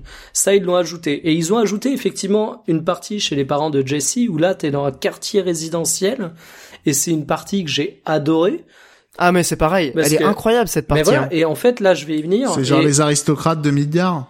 Bah, c'est un peu l'idée, mais en fait, c'est plus des riches que des aristocrates. Mais, en plus, ils sont pas si riches que ça. C'est vraiment genre la, la classe moyenne plus. Mais c'est le daron qui travaille à la Shinra, quoi. Pardon.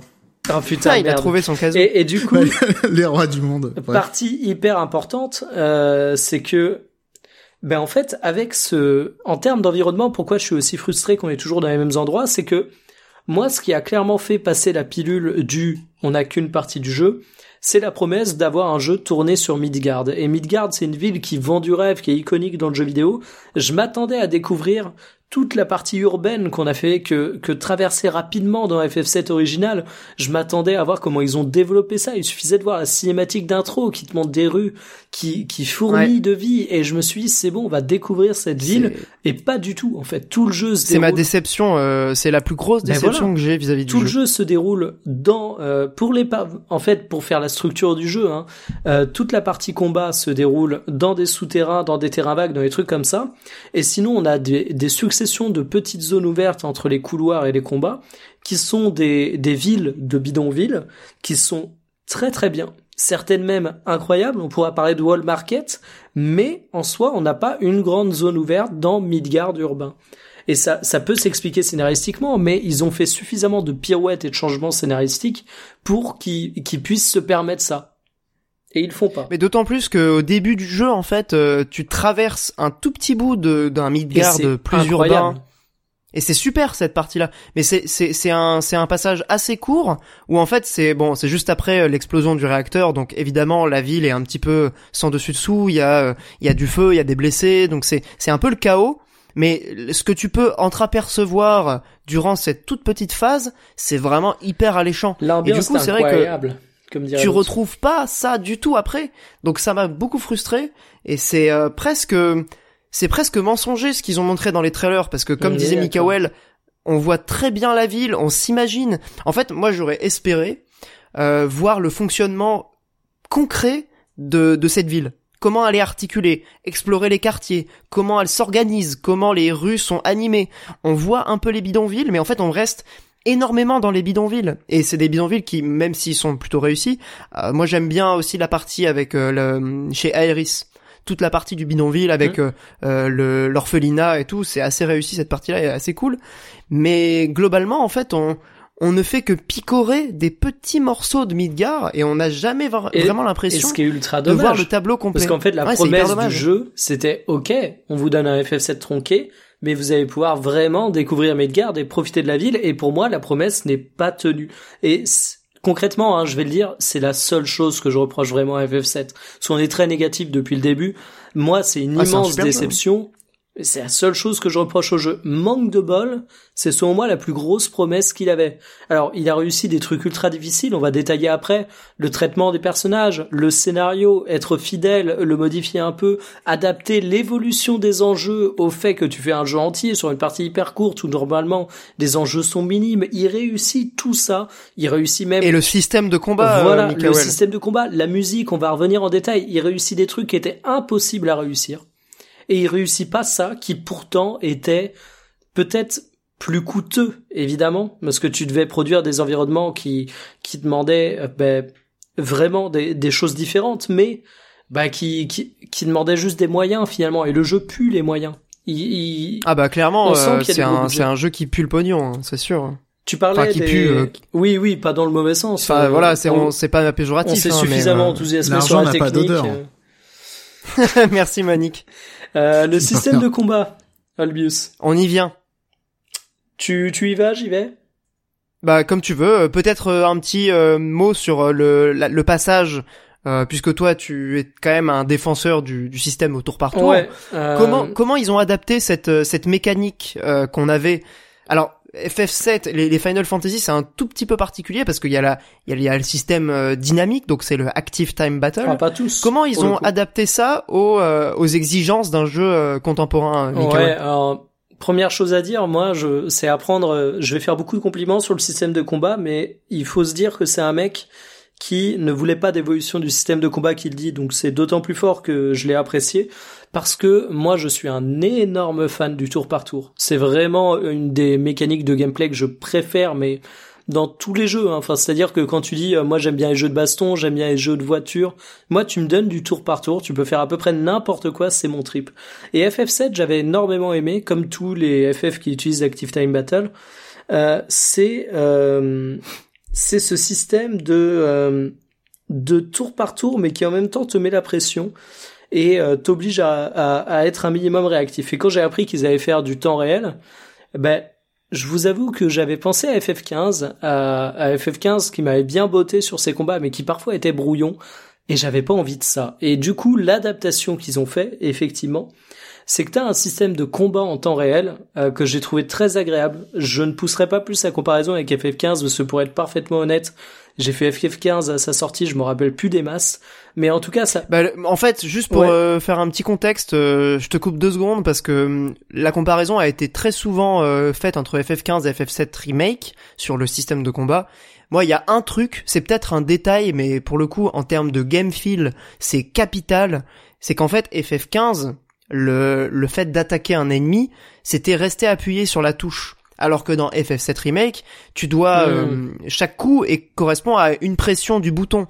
Et en termes de, de, de dynamisme, en termes de plaisir de jeu, quand tu quand tu fais un combat euh, dans FF7 Remake, mais c'est incomparable en fait, parce que finalement FF15, même si c'était très agréable à regarder, tu te faisais très vite chier parce que tu restais appuyé sur le bouton, tu faisais les soins parce que tu pouvais faire des soins autant que tu veux, alors que là et c'est là où le ATB, donc le Active Time Battle, qui devient ici euh, euh, une jauge qui se remplit euh, progressivement durant le combat, prend tout son sens. C'est que chaque action que tu vas faire dans le système de combat de F7 Remake te coûte une barre d'ATB. Et- Que ce soit utiliser un objet, faire un soin, et donc tu peux plus faire des soins autant que tu veux. Donc t'es obligé d'être investi dans le combat. Tu peux pas juste rester appuyé sur le bouton et attendre que ça se passe. et en plus Et c'est vrai que c'est incomparable avec FF15 de ce point de vue-là. Il quoi. y a un truc que, Je trouve, hein. que j'ai vraiment énormément aimé. Et, et là, attention, je vais à la fois dire que je suis pas d'accord avec euh, Game Cult et en même temps faire une comparaison audacieuse entre Doom et Final Fantasy. Il fallait oser. Euh, c'est que euh, je m'explique dans son émission Game Cult reproche le fait que euh, quand par exemple tu as besoin de te soigner, que tous tes mecs ont plus de vie, bah t'es obligé d'aller attaquer l'ennemi. Alors deux points. Premièrement, t'es pas obligé d'aller attaquer l'ennemi parce que cette jauge ATB elle monte quand tu fais des dégâts aux ennemis, mais elle monte également avec le temps, très doucement. Mais si Ouais. t'es capable de te planquer, de te mettre en mode garde, d'enchaîner les esquives, tu peux attendre qu'elle monte. Mais en fait, le fait que tu sois obligé d'aller attaquer les ennemis pour stimuler cette jauge, ben j'ai trouvé que ça ça ajoutait peut-être ce qui pouvait éventuellement manquer à beaucoup de RPG qui voulaient être action. Parce que là, en fait, ça t'obligeait même à, à aller au contact et tout le temps être dans l'action. Et, et ça marche hyper bien, en fait, de ce cette jauge ATB. Elle vient euh, soit mettre des pauses au cours de l'action en temps réel, soit t'as carrément la possibilité d'attacher euh, des raccourcis avec L1 plus euh, croix, carré, triangle rond à des actions qui sont déclenchées avec cette jauge qui se remplit au fur et à mesure. Et t'as en fait un système qui est à la fois un système qui est ultra dynamique, mais qui en même temps parfois te permet de, pardon, te permet de mettre pause et de réfléchir un peu à l'action, te poser et essayer d'anticiper tes coups en disant ok, là j'ai cette compétence qui va se débloquer, dans deux minutes j'aurai pour elle, dans dix secondes je vais avoir Aeris qui pourra claquer son soin, etc., etc.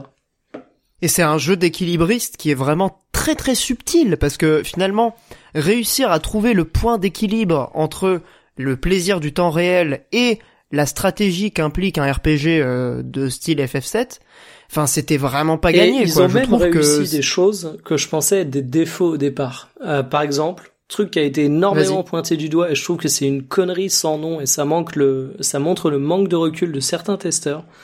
Euh, manque de recul que j'ai moi-même eu, hein, parce que je- là je me rends compte que je m'embarque dans un truc ultra prétentieux. Euh, c'est qu'on on va reprocher aux, aux, aux autres joueurs de ton équipe de pas remplir leur jauge ATB suffisamment rapidement. Et c'est vrai que par exemple, quand tu contrôles Cloud, tu peux contrôler Aeris, Tifa, Barrett, et quand tu as Cloud, ben euh, Tifa va galérer à remplir sa jauge ATB. Mais en fait, ok, beaucoup de testeurs le reprochent en mode ah ben c'est con parce que du coup Tifa, si c'est ta soigneuse, ben elle peut rarement soigner. Bah ouais, mais en fait le jeu a mis en place un super système de caméra de ouf qui fait que tu peux switcher en temps réel d'un perso à l'autre. Les persos ont des, des capacités complémentaires et en fait c'est tout simplement voulu par le jeu pour te forcer à utiliser tous tes persos au cours des combats et donc exploiter changer, ouais. au maximum le système de combat. Donc en fait c'est même c'est même malin que la TB se remplit lentement quand t'as quand t'as euh, Quand c'est l'IA, ouais, ouais. parce que en fait sinon tu ferais tout le jeu avec Cloud parce que en Ah, mais termes de complètement. gameplay Mais d'ailleurs, au début, agréable. Pour les combats, euh, on va dire les combats euh, basiques, hein, les combats que t'as dans tous les RPG, euh, qui sont voilà des, des combats destinés à, à te faire patienter entre les boss, grosso modo. C'est un petit peu aussi un truc qu'on pourrait reprocher à FF7, c'est que les combats ne prennent véritablement de l'intérêt que lorsqu'ils sont un tout petit peu difficiles.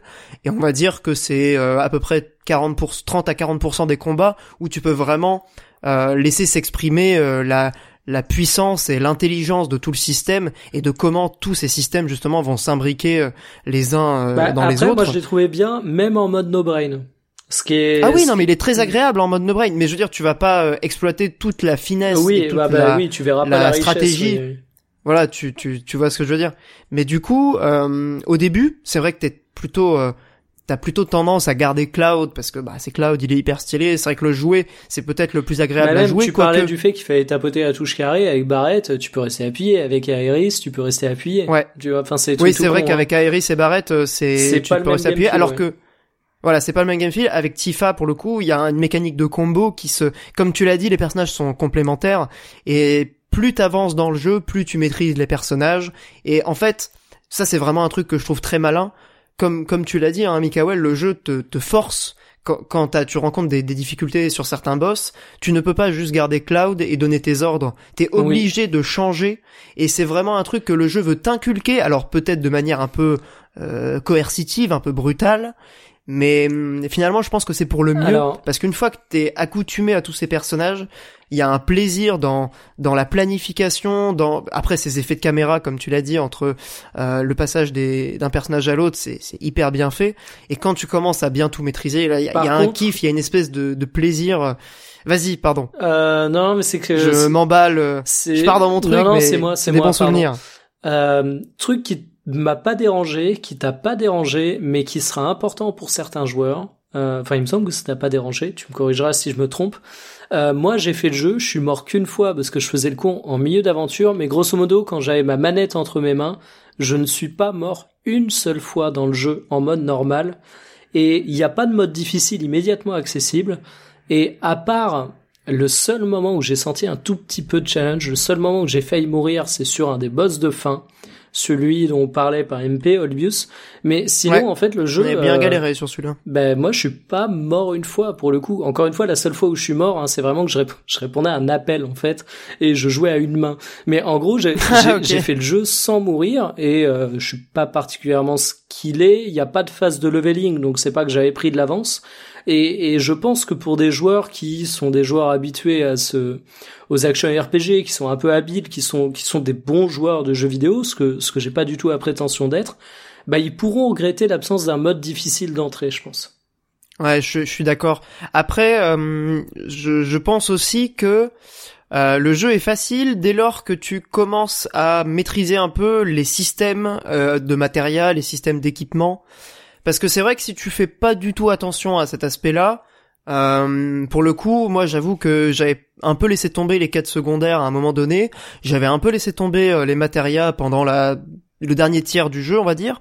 Et ce moment-là euh, de cette dernière phase, on va bientôt rentrer dans la zone spoiler, hein. mais là pour l'instant on n'y est pas encore. C'est vers la fin du jeu, donc un des derniers boss. C'est vrai que si t'as pas euh, un petit peu fait gaffe à tes matérias, si t'as pas fait un petit peu gaffe à, à tes équipements, à tes armes, comment tu les as améliorées, etc. Euh, c'est un petit peu corsé, mais c'est vraiment le seul moment du jeu qui est qui est difficile. Enfin, tout le reste est assez facile et c'est peut-être un peu dommage parce que c'est vrai que le système de combat, il est très plaisant, mais cette profondeur tactique et ce plaisir un peu euh, presque intellectuel, j'ai envie de dire, de, de, quand tu commences à tout maîtriser, je pense qu'il s'exprime pas totalement en mode normal.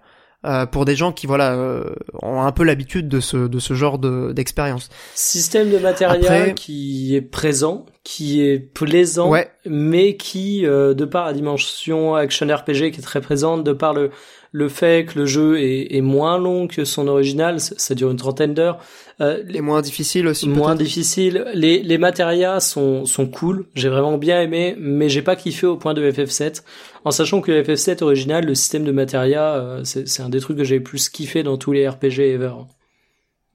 Ouais, c'est un indémodable et c'est vrai que bon, l'adapter dans un action RPG, c'était plutôt euh, impossible. Ils ont ils ont fait un truc pas mal c'est sans doute pas au même niveau que qu'un jeu tour par tour. Ça, euh. ça, repose exactement sur le même principe. Hein. Pour le coup, ils ont pas pris de Oui, mais dans, dans le cadre d'un d'un jeu plutôt orienté euh, sur euh, l'action ouais, et c'est beaucoup moins sur la stratégie. il est moins RPG en fait. C'est pas un RPG très profond. FF7 remake en termes de, de dynamique, de tu tu passes pas ton temps à être le nez dans les stats, à regarder dans les menus. Ouais, ouais non, sûr. tu passes pas ton temps dans les menus et bah tu parlais tout à l'heure des quêtes secondaires. Ça me paraît aussi important d'en parler. Euh, je, je, vais te tendre la perche avec une description, euh, ma foi, assez assassine. Euh, c'est des quêtes secondaires qui ont, selon moi, 15 ans de retard. Mais d'autant plus que, enfin, pour le coup, comme on l'a dit tout à l'heure, la promesse du jeu, c'était aussi de te faire explorer Midgar. Et quel était le, enfin, là, je suis en train de me dire, c'est tellement une occasion ratée quelle, est la meilleure manière pour faire euh, de l'incitation à l'exploration que d'utiliser les quêtes secondaires? On a quand même l'exemple de The Witcher 3 qui en, en matière de, de quest design est, enfin, il est, il est remarquable Meilleure sur quête énormément secondaire de points. que la quête principale pétée, je le redis. Voilà. Et c'est vrai que ça, ça manque d'un minimum de d'investissement d'écriture, ne serait-ce que d'écriture, d'enjeu, d'enjeu dans ces quêtes secondaires. En fait, les quêtes secondaires, hein, pour de, pour donner idée. Comme tu dis, elles ont 15 ans de retard. Ouais, pour ceux qui n'ont pas fait le jeu, euh, c'est clairement. Euh, oh là là, il faut que tu ailles trouver cet endroit euh, et on ne donne pas de point d'indication, ça à la limite pourquoi pas, mais en gros c'est euh, va buter trois mobs qui sont dans cette zone, va récolter ça, va faire le taxi et, et il s'en sert même pas pour développer les personnages secondaires. Il s'en sert même pas pour développer de l'enjeu euh, politique et tout derrière. Je soupçonne très très sincèrement que ces quêtes secondaires ont été ajoutées à euh, à la fin pour ouais, faire c'est ça. la un peu à la truelle quoi. Mm. Ouais, je suis plutôt d'accord avec toi.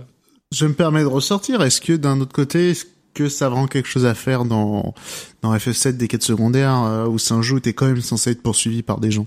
Euh, alors t'es pas forcément poursuivi par des gens, pas toujours. Ouais, mais t'es undercover normalement. Enfin, ouais, mais mais regarde, euh, The Witcher 3, euh, c'est pareil. T'es sans cesse à la poursuite d'une fille et, et, entre temps, elle est censée être traquée, t'es censé la pister et en fait tu prends six mois pour aller jouer aux cartes à la taverne entre temps. Ouais, mais c'était au Moyen Âge, ça, les gens avaient le temps. FF7 c'est beaucoup plus moderne. Bon, à la, à la limite, je veux bien accepter The Witcher 3, c'est un RPG occidental. Euh, donc non, euh, et surtout c'est un open world Witcher 3. Oui, voilà, Est-ce que dans FF7 Alors c'est ce que j'allais dire dans les RPG occidental, c'est qu'il y a le côté open world bac à sable qui est accepté quand tu t'y lances. FF7 c'est un jeu très narratif, euh, mais oui il y avait la place et en fait ils les ont ils les ont mis ces quêtes secondaires et en fait ce qui est d'autant plus regrettable c'est que il y a tous les bons trucs pour qu'elle commence bien. Par exemple truc tout con, euh, bon ben spoiler de, du tout début de FF7 pour ceux qui l'ont pas fait. Euh, enfin non, même pas, je vais pas spoiler. Euh, tu sais qu'à un moment, il se passe quelque chose dans les bidonvilles qui euh, va faire évoluer un peu les bidonvilles, une certaine catastrophe en quelque sorte. Eh bien, suite à ça, ben, tu peux venir en aide aux populations, etc. Et tu aides à, à reconstruire. Et là, en fait, c'est l'occasion parfaite parfaite de creuser certains persos secondaires, de creuser l'évolution du bidonville, comment ça se passe, la perception de la population. Et le jeu ne le fait pas, en fait. Enfin, il, il tente bah de le faire, il pose la première brique, et il fait rien derrière et il dit ok va chercher des remèdes, il y a des plantes dans l'église. Tu vas les chercher. Oh merci, t'as été chercher les plantes. C'est c'est vraiment le côté occasion manquée qui, je pense, Mikawal et moi nous frustre plus que la présence ou pas des quêtes secondaires. Clairement, ils en ont mis, donc pourquoi ne pas en avoir fait quelque chose d'intéressant? C'est plus ça, euh, Monique, je pense. C'est vrai qu'ils en auraient pas mis, à la limite, on en aurait même pas discuté, tu vois. Mais Ah, moi, le fait d'en avoir mis et pas, de hein. les avoir laissés à un niveau autant en surface, bah c'est un petit peu frustrant. Bon, Après, autant les bon, mettre et pas les faire, c'est pas grave. Voilà, bah c'est pour ça que du coup, Bah, euh, comme je disais, là, moi, au bout d'un je- moment, j'ai abandonné. Je suis pas d'accord parce que pour moi, quand, quand t'as les quêtes secondaires dans un jeu et que tu, surtout dans un jeu comme FF, où à chaque fois que tu t'apprêtes à continuer la quête principale, on te dit, Hum, t'es bien sûr parce que tu pourras plus revenir et faire les quêtes secondaires, hein.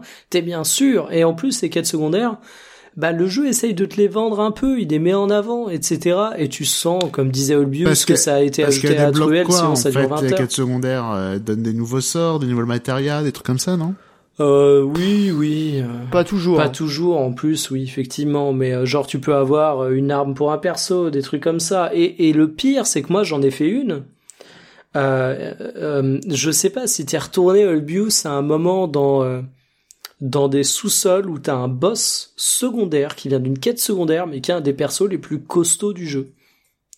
Euh, si si le oui oui le B le voilà. Behemoth, là. Et ben celle-là, Ouais, je suis très dur, content lui. de l'avoir fait parce que le boss en lui-même valait le coup. Et en fait, tu fais les quêtes secondaires parce que tu dis tiens, ça va peut-être découler sur une situation de gameplay intéressante.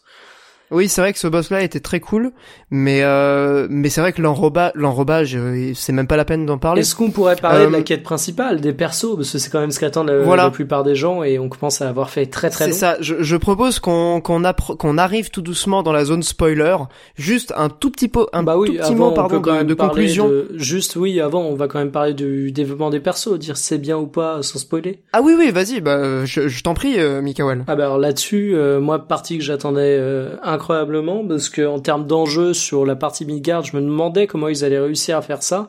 Concrètement, ça passe par le développement du trio d'Avalanche, euh, Wedge, Biggs et Jesse, qui sont des personnages que je trouve très bien écrits, très intéressants, auxquels tu t'attaches et le jeu se crée des enjeux là où il n'en avait pas forcément à la base.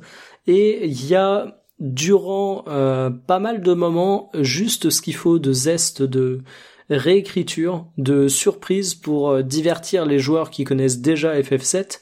Et en même temps, le jeu développe tellement bien tous ces moments, ces personnages, ces enjeux, même mieux que le jeu original, bah, qui rushait la partie Midgar, évidemment, parce qu'elle était pas si importante, que tu peux jamais avoir fait FF7, bah, tu t'attacheras beaucoup plus à Midgard, finalement, qu'un joueur qui avait fait euh, le vrai FF7.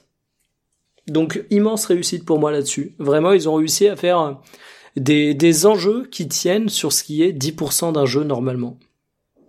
Mais après, il y a aussi cet, aspect euh, qu'on qu'on a un peu évoqué, qui est c'est c'est à la fois c'est à la fois super du point de vue du développement des personnages et c'est vrai que t'arrives à à t'attacher à à, ces- à ce trio dont tu parles en très peu de temps. En fait, en même même pas euh, voilà en deux trois heures de jeu, ils te les présentent et ils te les mettent en situation, ce qui fait que immédiatement. Après, évidemment, il y a le visuel, il y a les animations, il y a le doublage Mm. qui est quand même très important.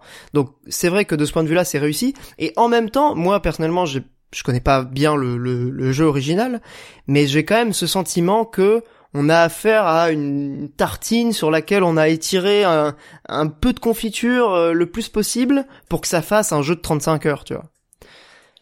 Mm. C'est vrai que c'est voilà, il y a ce côté un peu paradoxal. C'est c'est un jeu, c'est un- c'est un jeu qui fait que se côtoyer des moments à couper le souffle, hallucinant, des moments euh, où tous les éléments euh, euh, visuels, sonores, ludiques vont vont élever toute l'expérience à un niveau vraiment quasiment jamais vu.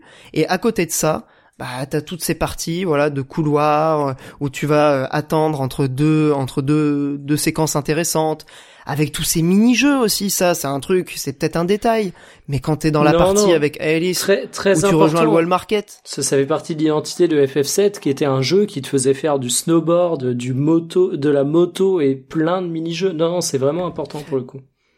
Enfin, c'est pas ces mini-jeux-là dont je parle. hein, C'est vraiment les, hum, par exemple, le fait de euh, soul- soulever des caisses pour passer à un endroit. Tu vois, enfin, ou alors activer des leviers, ou alors Ah, activer tu une parles pompe. de ça. Moi, je pensais vraiment que tu parlais genre de l'exercice où tu fais des squats, quoi. Non, non, non, pas du tout. Pas ça, ça à la limite, euh, Osef. C'est vraiment Ouais, ces trucs cool, indispensables pour la quête principale. En fait, c'est t'as des moments dans le scénar principal pour avancer, Oui. pour aller d'un point à un autre, où on te fait faire des trucs.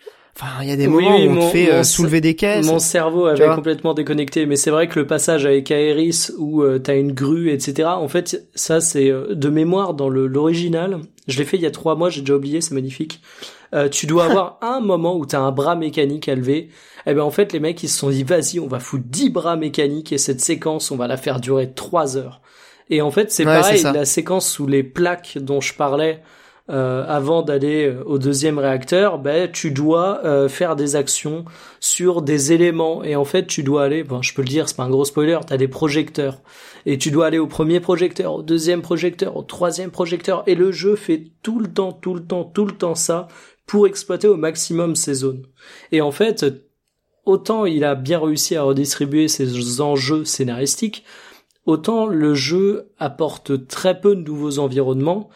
Le peu qu'il apporte, il les exploite jusqu'à jusqu'à jusqu'à pas possible quoi. Il tire au Ouais, jusqu'à l'écœurement jusqu'à l'écœurement, voilà. Et C'est dommage d'ailleurs. et, et tu sens effectivement que euh, je, je pense pas que c'est que en fait c'est pas le fait d'avoir tronqué le jeu qui pose problème parce que quand tu tronques un jeu ce qui peut faire peur c'est la partie en jeu scénaristique en fait il y avait largement matière à faire quelque chose que t'es pas besoin d'étirer en développant Midgar mais ils l'ont pas fait à mon avis pour des questions de moyens encore une fois et effectivement ça ça peut se sentir.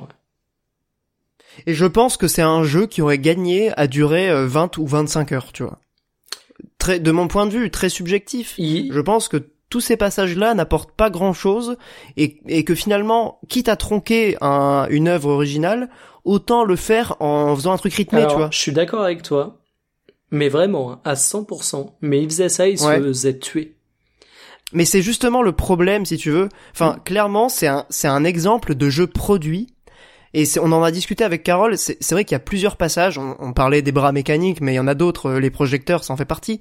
Où t'as l'impression que les enjeux industriels euh, du jeu vidéo viennent à intervalles réguliers te rappeler que t'es dans une production AAA, qu'il y a des contraintes, Alors, y a des, des attentes, non, des je dirais même pas que c'est une question de production de triple A. hein. Là, euh, je mettrais même pas le côté jeu produit ou autre. Je dirais tout simplement que c'est le problème d'un d'un d'une œuvre culturelle avec une image culte que tu dois retraiter. Et, et là, il se trouve que pour cette œuvre, qui est connue pour être ultra généreuse en contenu, ils ont dit qu'ils en feraient qu'une partie. Et donc, qu'est-ce que tu vas utiliser comme prisme de mesure? Là où il faudrait regarder, ce que je me tue à dire, c'est comment ils ont redistribué les enjeux scénaristiques. Les gens se focalisaient que sur une chose. Toutes les news étaient sur une chose. C'était la durée, de vie du jeu. Et donc, Ouais, c'est déprimant. c'est hein. même pas une question. euh, Aujourd'hui, je pense que tu peux faire un action RPG qui dure 20 heures. Ça posera pas problème dans certains cas. Mais étant donné que c'est un jeu tronqué, qu'il y a une peur que on t'arnaque et qu'on te vende une, un dixième de jeu, ben la question de la Ouais. durée de vie, ils pouvaient pas se permettre de le faire. Et c'est con parce que comme tu le dis, je pense que ça aurait profité au jeu qui est incroyablement dynamique et qui en aurait encore profité et t'aurais eu un action Complètement. RPG qui aurait été plus dynamique qu'un Call of Duty ça aurait été un truc incroyable mais ils pouvaient pas se le permettre Poli C'est, c'est vraiment déprimant. Mais en même temps, euh, ça abîme un tout petit peu le jeu, mais euh, honnêtement, on a pas mal critiqué, mais euh, c'est un jeu, euh, moi j'ai adoré, euh, c'est un super bon jeu. C'est juste que c'est des petits trucs qui, euh, voilà, euh, c'est totalement compréhensible au vu des des, des attentes démesurées qu'il y avait envers ce projet. C'est juste que bon, en tant que que joueur vraiment de manière très subjective. Je pense que le jeu aurait gagné à, à épurer un peu certains euh, certains passages inutilement euh, allongés ou étirés. Avant qu'on entre Voilà. dans une très rapide partie spoilers, euh, effectivement, j'insiste, hein, pour moi, FF7 Remake, euh, s'il faudrait donner une note pour être clair, euh, on n'a pas parlé de musique, mais le travail qui a été fait dessus est absolument incroyable. Techniquement, c'est c'est une belle petite claque. Le système de combat est génial. Ils ont réussi à redistribuer des enjeux scénaristiques, ce qui était très complexe. Pour moi, à part les points qu'on a soulevés, c'est une réussite sur tous les autres éléments. C'est un bon 8 Ouais. sur 10, quoi. Enfin, franchement, c'est, c'est, c'est une réussite euh, improbable, quasiment. Quand tu vois Shenmue 3, qui était également un mythe attendu au tournant, bah, tu vois comment ça aurait pu tourner et on n'est pas du tout dans ce cas-là. Ouais. C'est c'est pas le même budget aussi. oui, je pense, c'est mais- pas la même Oui, licence, oui, c'est non, pas mais le même évidemment, éditeur. mais c'est, c'est pour te dire que euh, s'attaquer à un mythe, c'est pas simple, quoi. Ouais, complètement. Mais on est d'accord. Hein, Mais FF7, du coup, ça euh, respire la thune. Encore une fois. Bah ouais. Puis je pense que c'est un projet qui va servir. euh, Enfin, c'est c'est presque un maître étalon en matière, euh, voilà, de ce qu'on peut faire aujourd'hui dans un RPG. En termes Square Enix a un, un, un projet, voilà, un, un truc qui est vendeur encore aujourd'hui, qui réunit des nouvelles générations et en même temps des fans historiques. Je pense que cette synthèse qu'ils ont réussi à faire avec FF7, c'est ce qu'ils ont complètement raté avec FF15 Alors, je- et qui ouais. peut être réexploité. Et alors, la question que je m'en vais te poser, Mikael, quel avenir pour FF7 Alors déjà avant, euh, c'est FF7, ils ont, ils vont pas créer un univers parce qu'il est déjà présent, mais avoir un univers à exploiter de l'ordre de ce qu'ils voulaient faire avec le Fabula Nova Crystallis, avec FF15, tout ce qu'ils voulaient faire tourner autour en termes de de cross-média, en termes de jeux qui allaient dériver de l'univers, etc., etc. Selon moi, ils vont pas le faire avec FF15 et ils vont le faire avec FF7, mais Monique a pas parlé depuis longtemps. Monique a des théories, Monique Consulting là-dessus. Est-ce que Alors, Monique, moi, je- tu veux te lancer sur le sujet? Moi, je crois que j'avais déjà prophétisé, hein. Deux ou trois jeux pour raconter l'histoire. Euh, un avec des spin-offs au moins. Une série Netflix et euh, un animé. Non, un animé sur Netflix. Et euh, je pense au moins ça, ouais. Un film à la Advent Children, peut-être? Non, le film, je pense pas. Tu penses pas? Il y a, y a pas, euh, je vois, je vois pas ce qu'il y a à faire comme film avec FF7. Ah, si, Adve- non, mais si Advent Children, ils vont le refaire en série.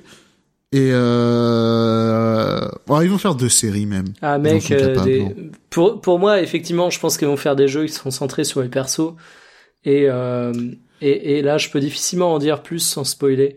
Mais Je me disons, demande eh s'ils vont on pas va- faire, je me demande s'ils vont pas faire des trucs comme avec FF15, des, euh, des longs DLC euh, pour chaque perso. Mais alors, di- disons Ah, ben déjà oui. que euh, en l'état, ça m'étonnerait qu'on ait une suite du FF7 qui fasse que le jeu se suit de manière euh, ah bah là on a eu 10%, voici le reste exactement présenté de la même Ah manière. oui, ça, non mais ça n'arrivera pas. les jeux FF7 vont pas être li- linéaires, Ouais, c'est sûr. et c'est pour ça, je suis d'accord avec Monique, ce sera plus une question d'exploitation d'univers et de licence autour de FF qui racontera potentiellement la suite. Mais pour raconter la suite, eh, il va falloir rentrer dans la partie spoilers. Le, le prochain, ça va être euh, un open world euh, Cloud et ses amis euh, qui va se rappeler de son passé. Euh, et après, je pense, que ce sera des, des petits épisodes avec euh, des, des arcs narratifs. Mais Pour rentrer un peu plus dans le détail, euh, on entre dans la partie spoiler, donc attention, voilà, si vous écoutez que vous n'avez pas fait le jeu, balise spoiler, je vais mettre un petit euh, timecode dans la description du podcast pour que vous puissiez passer cette petite partie spoiler. Et donc, je euh, lance euh, la question, comment on quitte les personnages donc à la fin de ce remake de Final Fantasy VII, et qu'est-ce qu'on peut du coup espérer pour la suite, Monique t'a parlé d'un jeu open world. Qu'est-ce que potentiellement pourrait raconter ce jeu? Euh, Mikael, je, je sens que t'as as aussi quelques théories là-dessus. Bah, alors, ce que je te propose plutôt, c'est que toi, tu racontes comment le jeu se termine et que moi, je Ouais. vienne compléter avec euh, les variantes de, de scénario, étant donné que j'ai fait le set classique. Complètement. Eh bien donc, euh, à la fin de, de, de ce remake, c'est un peu ce qui était attendu d'ailleurs, même dans la communication du jeu. Hein, C'était un truc euh, qui était plus ou moins euh, de notoriété publique. Euh, les personnages quittent Midgar après euh, un affrontement qui, je pense, n'est pas dans le jeu de base. Un affrontement avec Sephiroth. Je sais pas s'il est dans le jeu. non, original. effectivement, euh, toute la partie euh, ultra pas, fantasy euh, dans, dans l'espace ou je sais pas quoi. Ouais. What? Il y a une partie dans l'espace, ouais. What? C'est pas dans l'espace, mais c'est dans un univers euh, complètement. euh, compl- C'est dans une vision un peu. Tu vois, si tu veux, t'es t'es un peu dans les délires de Genova que tu peux avoir par la suite, quoi. Eh, la, la Nomura, Mais- mais la en fait- Nomura mascarade. Enfin, la Nomu Je, mascarade. je vais le jeu l'ajouter après parce qu'en fait même le boss que tu bats c'est une nouveauté. C'est c'est pas Genova. Même si tu bats Genova euh, à la fin de FF7 dans la tour Shinra, ce qui est pas le cas d'original. Euh, What? Ouais, t'as as une confrontation avec Genova. Euh, et t'as également une rencontre directe avec Sephiroth. Ils ont beaucoup plus placé Sephiroth. Mais du coup, Olbius, ouais, on est, euh, on est face à la liberté. Exactement. Et c'est vrai que bon, après avoir été dans un jeu quand même assez étouffant par moment, parce qu'on a on a évidemment ces environnements d'égouts, de couloirs, de ruelles un peu moches qui se succèdent pendant 35 heures, mais euh, mais c'est vrai que du coup la fin te laisse quand même espérer et c'est vrai que bon, moi qui n'ai pas fait le jeu original, j'ai été un petit peu frustré que ça s'arrête au moment où t'as envie que ça justement que ça prenne un peu son envol et que tu puisses avoir un petit peu de souffle dans un jeu qui est très étriqué autrement.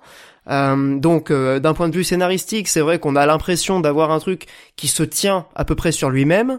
Évidemment, ça ouvre sur une une, une fresque et une, une épopée qui, qui s'avère vraiment gigantesque, mais en même temps, le jeu en lui-même se tient à peu près. Donc on n'est pas non plus, c'est pas comme un épisode de série avec un cliffhanger à la fin. C'est pas c'est pas à ce niveau-là. Mais bon, on a quand même envie de voir un peu euh, bah, dans quel univers vont évoluer les personnages, d'autant plus qu'on s'est quand même pas mal attaché euh, à, ce petit, euh, cette petite équipe qui est formée donc par le chien la Red 13, Cloud, Barrett, Tifa et Aeris. qui du coup voilà forme. et dis-toi qu'il y a un moment où il va mettre une marinière pour se déguiser en soldat. Ce que tu m'avais dit, ouais. J'attends de voir. J'ai tellement hâte de voir ça. Pour rentrer plus J'ai hâte de voir euh, dur et dur, plus euh, pur et dur dans la partie spoiler, euh, un des grands changements scénaristiques qui a été apporté à Final Fantasy VII, c'est l'apparition de Spectre. Il me semble que leur nom officiel c'est des fillers. Ils sont très bien décrits. Les gardiens du destin. Voilà, par le, le poète Barrett qui les qualifie de serpillères. Et je trouve que ça colle plutôt bien au perso. L'organisation 13, je connais. Ouais. C'est des détraqueurs en fait. C'est des détraqueurs, effectivement. Et il se trouve que ces serpillères sont, sont des, des, des gardiens du destin. Et qu'en fait, Monique, tiens-toi bien, à la fin de FF7 Remake, le boss que tu affrontes, c'est le destin. Le destin lui-même, le gardien du destin qui est euh, matérialisé. Et en fait, durant tout le jeu, tu vas avoir des Deus Ex Machina, euh, genre ah Barrett il doit mourir, ah bah non en fait il meurt pas, il est sauvé par un, filler. Mais c'est vraiment devenu Kingdom Hearts quoi. Et son destin n'était pas de mourir à cet endroit. Voilà, et en fait toute la fin on dit, en fait tout le long de la fin du jeu on dit ah le destin c'est ça, mais tu peux le changer.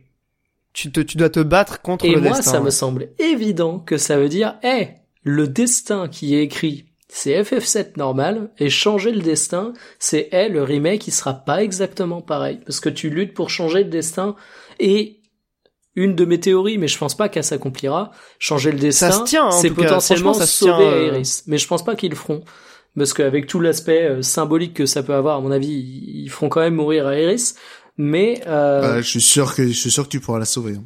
Ben, je, je, me demande, mais en tout cas, il y a, y a, tout un côté, genre, euh, le destin est tracé, donc forcément, c'est le jeu original, et tu peux le modifier, et ils font plein de trucs qui te renvoient vers ça, et pour moi, ça augure des changements scénaristiques majeurs. Par contre, il y a un truc sur lequel j'ai absolument pas compris, c'est la cinématique de Zack, donc euh, Final Fantasy Crazy Score, euh, qui euh, a une relation avec Tifa, euh, avec un, un grand lien avec Cloud, on va pas tout détailler, mais j'ai pas compris si c'était un flashback d'avant le début de FF7 comme c'est censé être, ou si ça se passe en même temps et que Zack est finalement en vie. Ça, ça je l'ai pas pigé, je le reconnais volontiers et euh, je suis. C'est pas une dimension parallèle du destin là? Si si, je pense qu'il y a un délire de, de d'espace-temps c'est assez euh, assez nomuresque hein, pour le coup euh, comme bah tu disais Monique. Il y a vraiment du Kingdom Hearts dans certains euh, dans certains passages. Ah, déjà que tous les persos ils ont des grosses bottes mais alors là avec ça ah bah là clairement il y a il y a il y a des parallèles qu'on peut est-ce est que Nomura ne va pas réussir à connecter Final Fantasy VII remake avec Kingdom Hearts? Ah. ça serait vraiment mindfuck.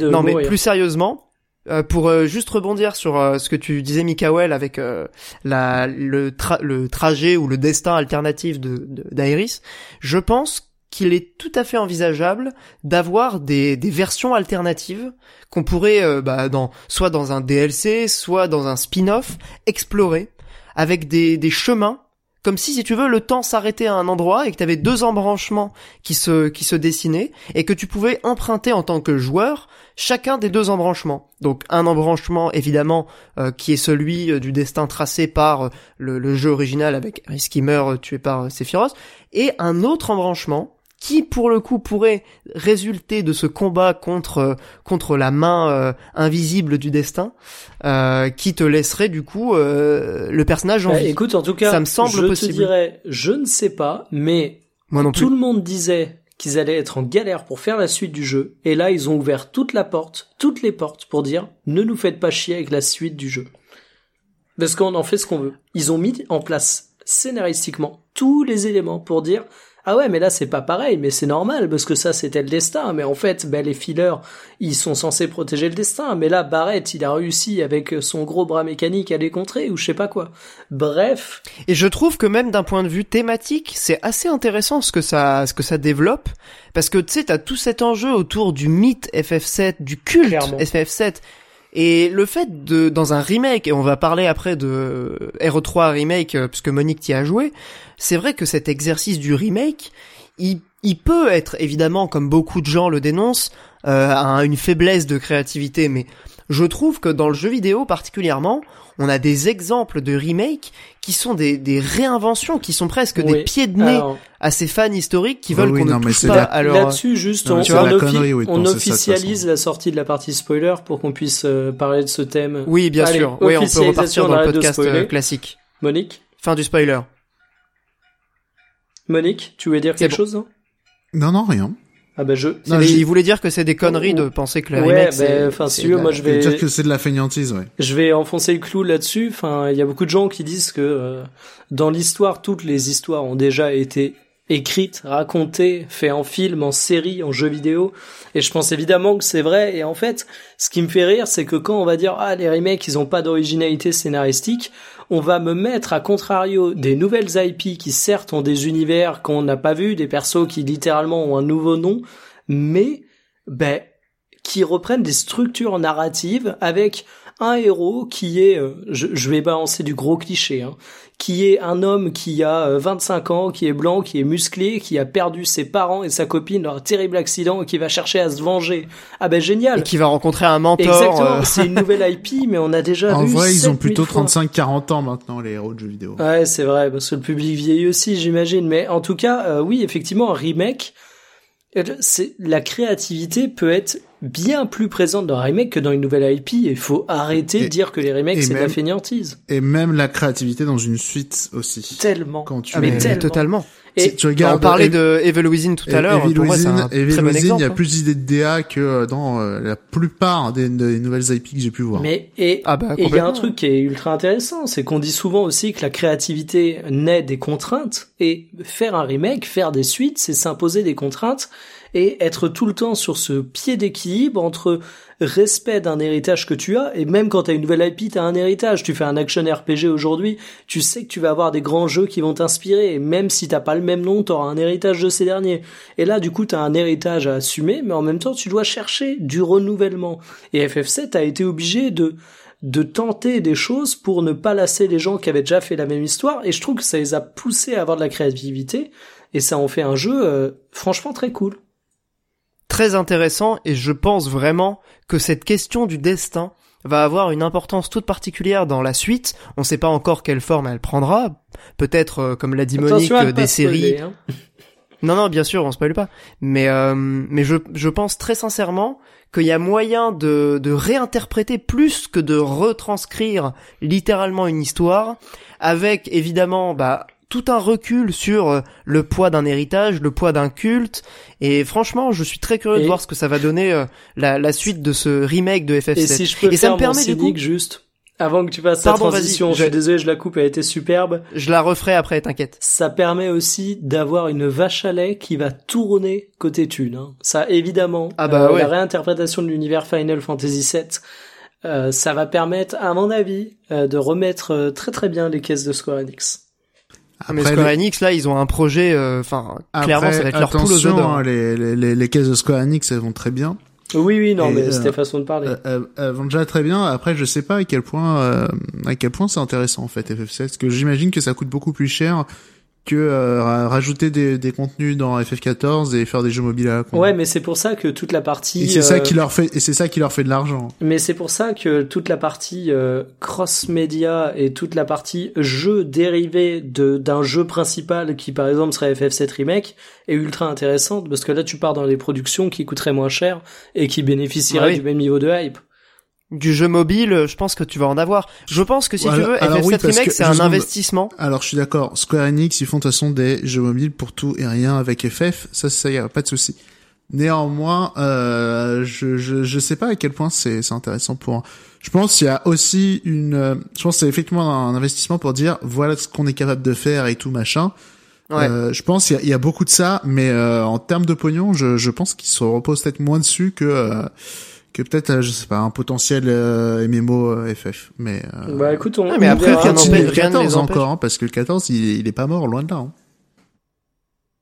Non, mais si tu veux, je pense que rien ne les empêche de, de miser sur ce projet-là pour euh, à terme avoir un retour sur investissement. Enfin, les, les idées qu'on qu'on a évoquées à la fois euh, dans le cross-média, mais aussi dans les spin-offs, etc., dans le jeu mobile, je pense que là, FF7 Remake, c'est un peu leur investissement, leur mise de départ. Et après, avec tous les projets annexes, ils vont avoir un, un retour euh, sur investissement, euh, voilà, à moyen long terme. On sait pas comment ça va se produire, évidemment. On, c'est- Bah, c'est- on est dans la divination, mais On euh, leur souhaite. on leur souhaite. Mais du coup, je, je reviens sur ma, ma transition, euh, puisque du coup on parlait du, du remake et de cet exercice qui est loin d'être euh, la mort de la créativité, au contraire. Euh, on a vu récemment euh, FF7 Remake, mais on a vu également Resident Evil 3 Remake, qui est peut-être un petit peu moins euh, médiatisé du fait de l'importance de FF7, mais qui quand même reste un, un jeu relativement culte, avec ses détracteurs aussi, évidemment, on va y revenir. Mais euh, du coup, euh, Monique, euh, ce Resident Evil 3 remake, Alors, est-ce que c'est le digne successeur du remake du 2 alors, ou est-ce que c'est une erreur Alors- monumentale alors déjà, oui, pour moi, il est même meilleur que le remake du 2. Ah ouais, euh, carrément, alors, d'entrée de jeu. Alors que je préfère RE2 à RE3. Les, les originaux. Pour dire. Mais euh, je viens de me rendre compte qu'en fait mes notes je les ai pas du tout mis dans l'ordre, donc ça va vraiment être le bordel. Et Ah, pas de souci. euh, autre chose en termes de succès, RE3, c'est quand même pas n'importe quoi. Il a, je crois il a tapé les 3 millions en une semaine, c'est pas mal du tout. C'est pas mal du tout. ouais. Putain, oui. C'est ce que c'est ce que fait Animal Crossing en quelques jours au Japon, mais c'est pas mal. Ah mais Animal Crossing aussi. euh, Ouais, mais là il est sur catégorie. plusieurs plateformes et sur plusieurs territoires. Mais bref. ouais, c'est vrai. C'est pas mal, et ouais, le problème c'est que c'est pas du tout dans l'ordre. Alors déjà, le truc qui saute aux yeux, c'est au niveau de la réalisation, il est incroyable, RE3. On va passer le moteur de Capcom là. Ouais, mais quand même, tu sens, hein, je trouve RE2 était joli, euh, DMC5 était fou, euh, là, euh, Resident Evil 3, on est encore au-dessus euh, de DMC, et notamment pour le, le soin qui a été apporté euh, aux environnements. C'est que là, non seulement au niveau de la technique, mais c'est béton, mais euh, comment dire, euh, les- intérieurs, les détails, tout, tout, tout, tout a été euh, vachement peaufiné. C'est euh, incroyable. Vi- Visuellement, c'est vraiment, en tout cas, moi, c'est le plus beau jeu que j'ai eu euh, sous les yeux de ma vie. Donc, Ah ouais, non mais c'est ah ouais, à ce point-là. Il est incroyable euh, visuellement. euh, même J'ai très hâte de le faire. hein. J'avais beaucoup aimé la démo, mais c'est vrai que la démo euh, avait quelques petits soucis techniques qui euh, sans doute sont corrigés dans la Alors, version finale. hein. Techniquement, j'ai rien eu. euh, le framerate il est resté euh, impérial. euh, il- tout, tout mortel. J'ai eu aucun couac technique. euh, et le jeu était quasiment tout au max. euh, il était magnifique. Voilà. Euh, après, ouais. Donc, comme je disais, j'ai pas du tout noté euh, les trucs dans l'ordre, mais bon, dans l'idée. Euh, RE3, donc, c'est la suite du 2, mais je crois qu'il se passe un petit peu avant dans l'histoire. Ou pendant le 2, je m'en souviens plus. Bref, Pendant. on s'en branle. Pendant, voilà. Mais c'est Raccoon City, euh, voilà, donc ambiance urbaine et tout. L'un des trucs qui avait un petit peu déçu euh, à l'époque de, de la sortie du 3, c'est que euh, c'était le côté genre oui, on est dans la ville, mais ça reste un mais c'est un jeu encore plus couloir, là où le 2 c'était un peu du labyrinthe avec euh, des aérotours et tout. Le 3 était beaucoup plus couloir. Et euh, là dans ce remake, il y avait des gens qui pensaient qu'ils allaient faire un open world, qu'ils allaient euh, faire une ville et tout. Bah alors là pas du tout, c'est encore un couloir, c'est c'est peut-être encore ça l'est peut-être encore plus. Là, ce RE3, c'est vraiment le, le, le, le Resident. Alors peut-être pas du flow, mais c'est celui qui arrête jamais. C'est c'est presque du RE4 euh, en termes de, de, de rythme. Et euh, donc pour ça, j'ai vachement apprécié. Là où le 2, quand même, il y avait énormément de temps où euh, tu te disais, euh, ah, c'est poussif les amis quand même. Hein. Genre euh, le, le passage, je pense notamment au passage avec les disjoncteurs et les pièces d'échecs, tout ce genre de passage pourri là. Euh, Ouais, bah c'est c'est des trucs qui sont faits pour étirer la durée de vie, ça. bah, même pas parce que c'était un truc qu'ils en avaient rajouté dans le 2. hein. Euh, mais c'était pour faire à la Resident Evil, mais euh, ça faisait ça faisait lourdingue en fait. Et là voilà, le 3 en fait, c'est que il, a plus ce côté lourdingue, notamment les affrontements euh, donc le personnage qu'on appelle Mister X dans le Resident Evil 2, donc euh, qui on, on pourrait dire Qui est que fait- intuable. On pourrait dire que ça fait un petit peu redite avec le Nemesis, mais euh, alors c'était un petit peu le cas avant, mais euh, le Mister X on le voyait pas vraiment, pas assez peu dans le dans le 2 original. dans le remake, et on, l'a- on le voyait énormément. Il était ils l'ont beaucoup mis en avant d'ailleurs. et, et ça faisait et ça, et ça au niveau du rythme ça faisait quelque chose d'extrêmement lourdingue parce que c'était juste dès que tu l'entendais en fait tu mettais sur pause tu regardais la carte tu regardais, tu regardais où tu devais aller ça, ça hachait la progression du rythme là où maintenant le Nemesis je trouve que là où il est beaucoup plus réussi c'est qu'il arrive à des moments scriptés et c'est des moments extrêmement forts je trouve où il est là effectivement pour te péter ta gueule et euh, et notamment quand tu montes en difficulté les dégâts qu'il fait c'est ma boule donc euh, il y a comment dire Il y a une vraie tension quand tu vois le Nemesis apparaître, quoi. bah ouais, et surtout contrairement au Mystery qui est genre juste derrière toi et qui est relou, euh, là le Nemesis il est devant toi et tu vas devoir passer. Je, je trouve que je, je, je trouve que c'est c'est une tension qui est beaucoup plus forte que dans le 2 c'est- et, et plus et plus euh, plus original, plus enfin je trouve ça juste mieux quoi. Mais euh, Ouais. j'aimais pas trop Plus le- puissant. Bah plus fort et surtout que le Myster X dans le 2 il était ridicule avec son petit chapeau et ses miskin.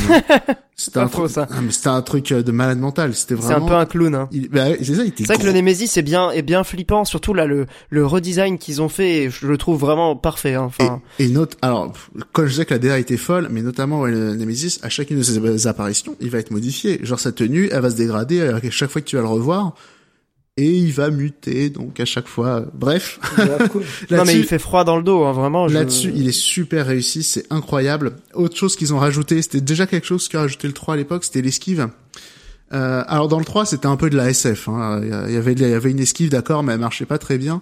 Là, dans celui-là, c'est vraiment, euh, c'est vraiment une mécanique de jeu qui commence, qui est presque sérieuse, quoi. C'est pas encore RE6, mais euh, c'est presque sérieux. C'est-à-dire que maintenant, quand tu fais une esquive parfaite à la Bayonetta, ça fait un witch time et euh, Ah ouais bla bla bla bla bla. Et ouais. Donc euh, ça, ça c'est c'est intéressant parce que ça encourage notamment la prise de risque et tout. euh, Enfin non. Et ça c'est- dynamise euh, aussi, je suppose, euh, le, le gameplay, oui. quoi. En fait, le truc, c'est que c'est un, c'est un Resident Evil qui est beau et qui a pas un bail dans le cul. Donc, euh, globalement, c'est ça qu'il faut retenir. Et c'est ça Très qui bonne fait, analogie. C'est ça qui, c'est ça qui fait plaisir, en fait. Tu disais, Mikael? j'aime beaucoup cette description. parce que C'est vrai que moi, quand tu me dis Resident Evil, c'est une série que j'aime beaucoup, hein, mais euh, le balai dans le cul, je crois qu'il y a peu de séries qui sont autant caractérisées par ça que, que Resident Evil, quoi. Et voilà. Et celui-là, en plus, c'est que, euh, c'est, c'est que c'est un épisode qui est toujours en mouvement. Et c'est, comment dire, les, euh, les Resident Evil, tout le monde se souvient des lieux et tout machin. Euh, et dans les Resident Evil un peu plus modernes, on se souvient plutôt des moments. Là, je pense euh, Resident Evil 3, c'est pareil. C'est un Resident Evil des moments plutôt que des lieux. Tu vois, c'est pas les égouts, les trucs comme ça. C'est le moment où il se passe ci, le moment où il se passe ça. Où tu es dans, machin, ouais. où tu es dans cette situation, le passage avec les araignées, tu te souviens de ce genre de truc. Euh, là où les autres Resident Evil, là, là où souvent dans Resident Evil, on se souvient juste des lieux, là c'est des moments, c'est beaucoup, je, je trouve qu'il est beaucoup plus fort ce RE3 et, euh, et le fait que ça s'arrête pas pendant 4-5 heures, euh, un peu plus quand même. En vrai, la première fois, si tu prends un peu ton temps, tu vas bien prendre 6-7 heures, je pense.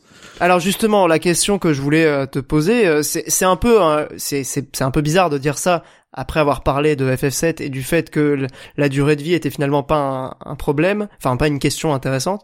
Est-ce que c'est un truc qui t'a posé souci toi avec ce ce RE3 euh, remake? Euh, parce que j'ai vu pas mal de gens râler sur euh, la durée de vie. euh, oh là là, 70 euros, ça dure que 3-4 heures, machin. Alors, Qu'est-ce que t'en penses euh, Alors, toi déjà, concrètement? Déjà 3-4 heures la première fois, tu, tu les feras jamais. Ça, C'est des menteurs.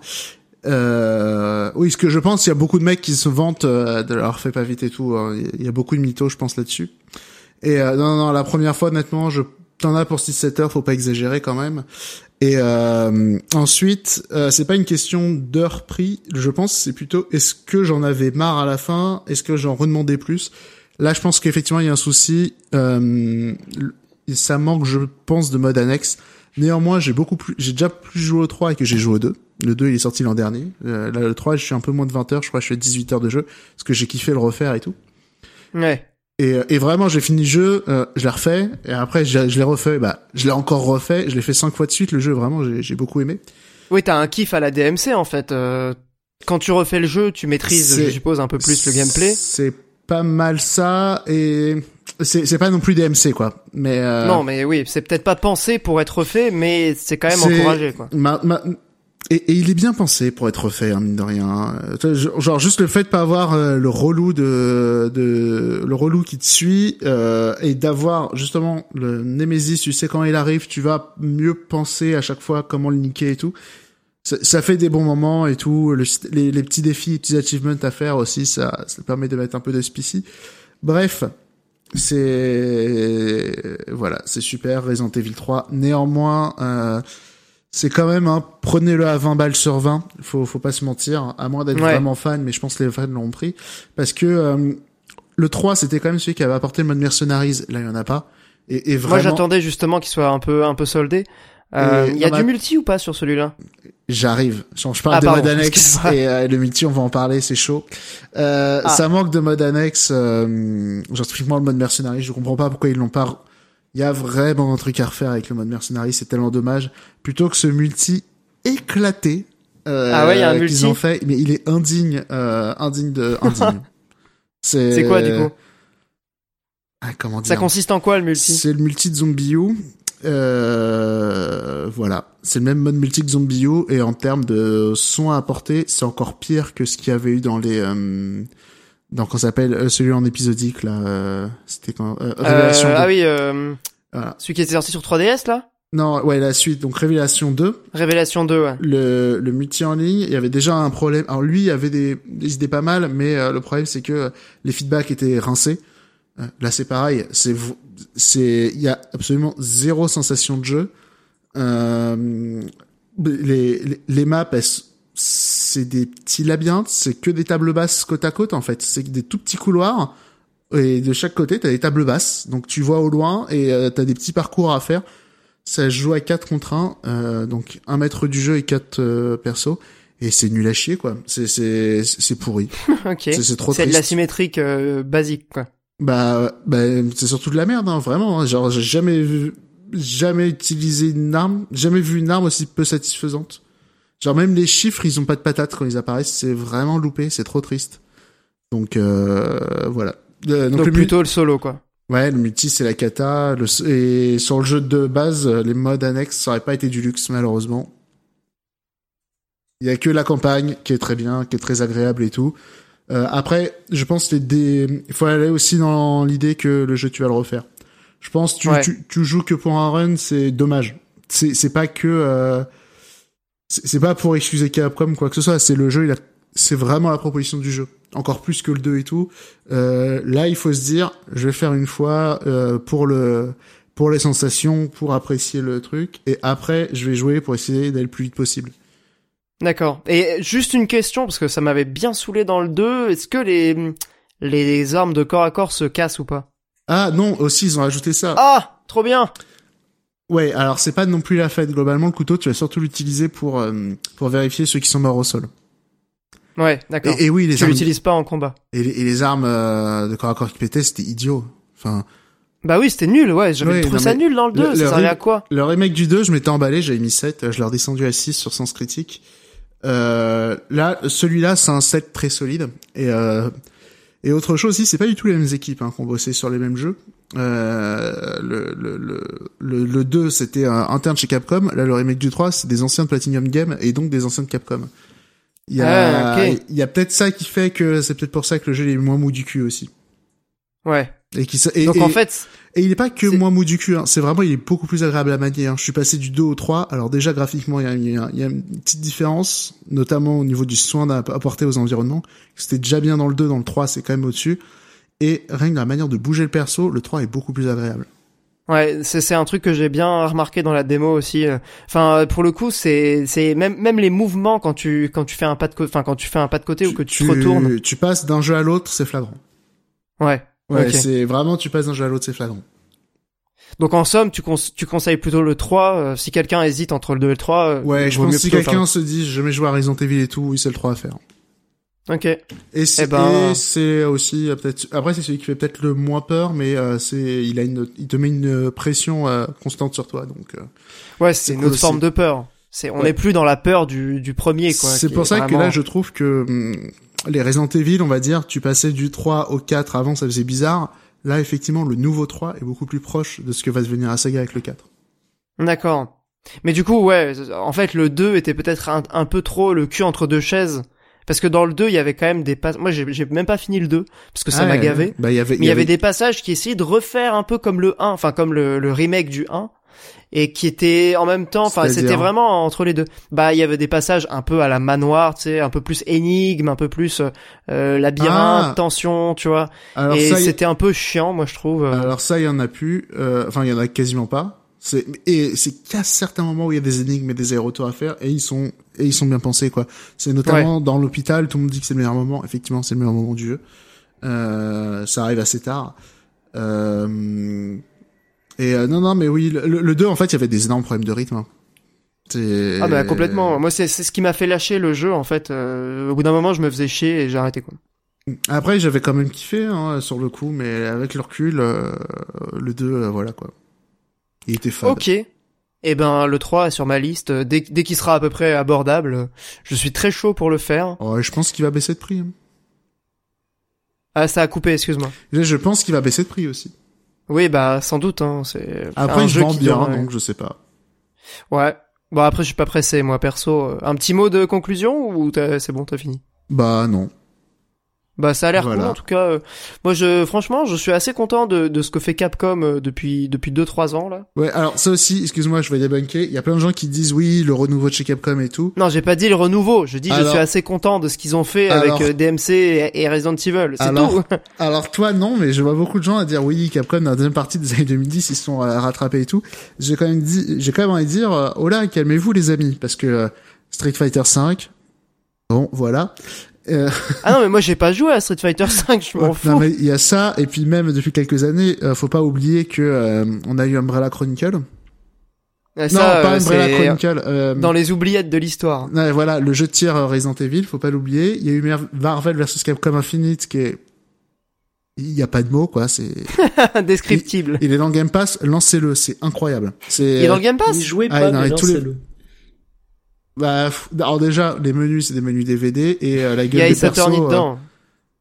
hmm, je, je suis pas sûr Ah, qu'il est jouable Phoenix dans le je crois pas qu'il est jouable dans le Infinite. Il est jouable dans le 3 mais Ah. pas dans Non, Ah mais- dommage. Non, non, mais juste regardez-le, regardez juste les yeux de Captain Marvel. C'est ok. ou Je vais le télécharger. Sun Morrigan aussi, mais oh là là, la Non mais en gros, moi je dis pas le renouveau de Capcom, je dis juste que les jeux que j'ai fait de Capcom ces deux dernières années, je les ai tous aimés en fait. Bah juste DMC. Même Resident celui-là. Evil 7, j'ai bien aimé. Oh, casse-toi. Bah désolé, j'ai bien aimé, je vais pas je vais pas mentir. T'as bien aimé RE7 et pas le remake de RE2, quoi. Si si, j'ai bien aimé le remake de RE2, je l'ai Ah, juste Tu l'as pas fini. je l'ai Tu l'as trouvé un peu, renvoyé à un peu mou. Amazon comme des Stranding. je l'ai pris sur PC. je l'ai pris sur C'est PC. que t'es Non mais c'est vrai moitié que des retours des commandes Amazon de France, Olbius. tous, ces tous ces livreurs qui souffrent à cause de toi. tous- Avec leurs tous ces enfants, tous ça ces jamais enfants quitter ça. tous ces enfants qui petits-enfants pourront qui pas de fêter faim. leur anniversaire parce que leurs parents seront morts pour renvoyer Mais tes jeux. À- à faire des allers-retours dans des rayons énormes de stockage pour ramener le jeu d'Olbius. Oh là là. Ah pitié, arrêtez. Et il va ça dire, va. et il va dire, j'aime pas, il va le racheter et le renvoyer encore six mois plus tard. Ouais, parce qu'il a eu Ça le temps de faire que la première moitié, il a gardé les sauvegardes sur la PS, tu vois. Non mais je vais le prendre sur PC, Death Stranding, euh, c'est bon. Et Ça va, en plus, si tu le finis en moins de 10 heures, tu peux te le faire rembourser avec Steam. Mais bonne chance. c'est pas faux, ouais. Non, c'est Si je deux le heures prends, Steam, je crois. Ah, C'est deux heures, ah ouais, deux merde, heures. bon bah déjà 10 heures c'était pas possible, mais alors 2 heures? Ouais, deux heures c'est chaud. hein. Ouais, même 10, hein, tu, tu pourras pas. Non, bah Bah, non. Mais de toute façon, va euh, enfin, tu payes, voilà. hein, t'es un gros radin, on le sait, mais il y a un moment... bah Death Stranding, euh, je sais que c'est un jeu avec lequel je vais avoir des petites difficultés, mais un jour je verrai la lumière. c'est un- Tout comme j'ai vu la lumière avec d'autres jeux. C'est un jeu en marche, c'est pour ça, ça ne pose problème. C'est c'est peut-être ça, ouais. Inconsciemment, je crois que ça travaille. L'autre jour, j'avais revu une note de euh, Pierre sur Sens Critique, j'avais été choqué. Ah non, mais c'est- bon, les Sens Life is- Critique. Je crois que c'était Life is Strange, je crois que t'avais mis 4. Oh non, j'ai mis 4 Non, peut-être Ah, pas. alors, Non, j'ai dû mettre 5 ou 6. Je pense pas avoir mis aussi peu parce que c'est... Mais j'ai pas trop alors, aimé c'est le euh, moment de Life Strange. hein. compenser. euh, J'avais fait une blague sur God of War au début de la chronique. Faut savoir que Monique a noté plus de 700 jeux sur Sens Critique et God of War est dans son mal. top 10 des pires jeux. Genre le mec il a notes. fait 700 jeux, mais il y a des boosts incroyables qui se tapent des 5 ou des 6. Mais alors Monique, Genre quoi alors j'ai J'ai plus, quoi comme alors, boost j'ai plus les noms mec, j'ai vu le God of War, je me suis dit c'est bon, je reviens de la chasse, j'ai quelque chose à ramener à la maison là. J'ai vu que God of War était dans ton top 10 des pires jeux parmi les 700.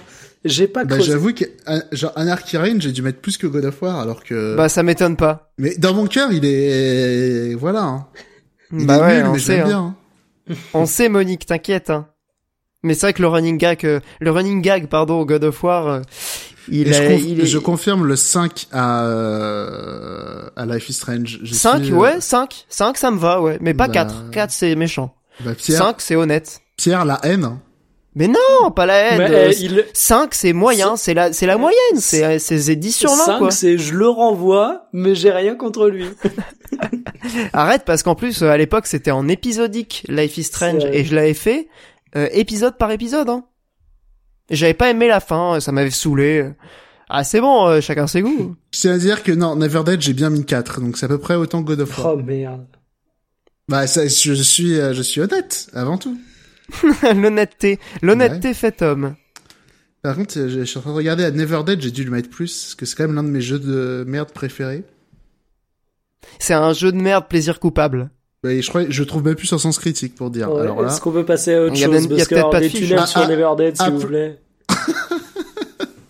ah là là. Non, mais là, c'est vrai qu'en plus, avec le confinement, j'ai besoin de me refaire des jeux, j'ai très envie de me refaire des Third.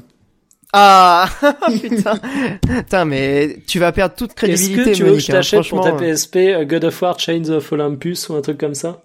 Alors, j'ai pas de PSP, mais j'ai une Vita. Oh. Bah tu peux jouer au jeu PSP dessus. Hein.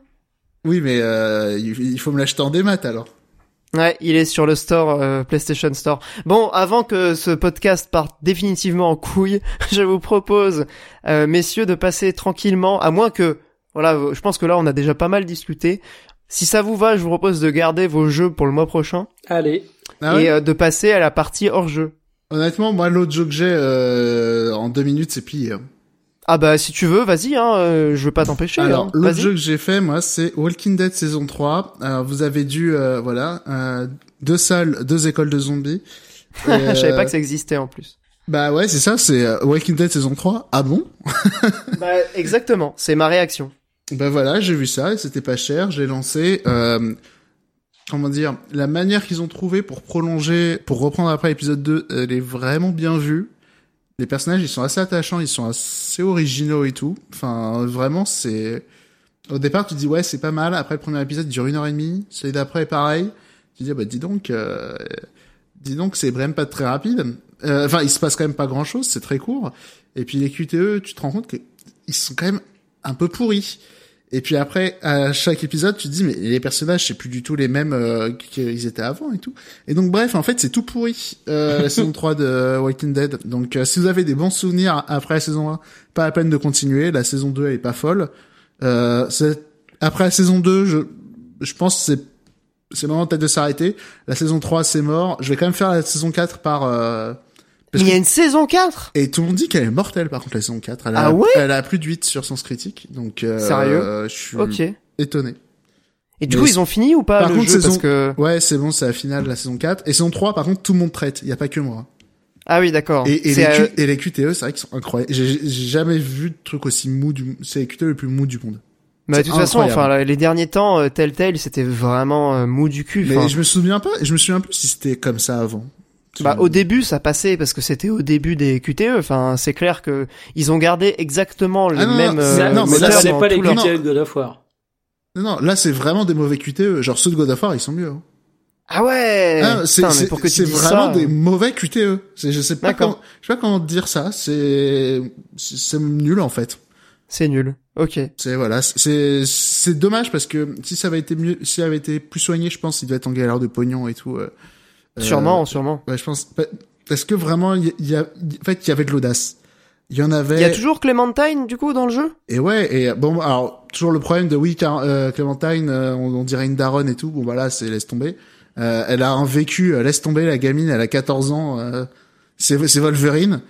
Euh, c'était déjà la blague sur la saison 2, sur la saison 3, c'est pire que tout. Mais c'est c'est pas mal parce que il y a un il y a un autre personnage jeune qui prend un peu sa place et tout. Vraiment, ça aurait pu être super la saison 3, mais euh, c'est exécuté. Euh, je, je je pense qu'il doit y avoir des problèmes de les problèmes de pognon qu'on connaît euh, qui fait que ça fermait et tout. Ça, ça devait déjà être à l'œuvre et la saison Ouais. 3 elle a, a vraiment pas été faite dans les meilleures conditions.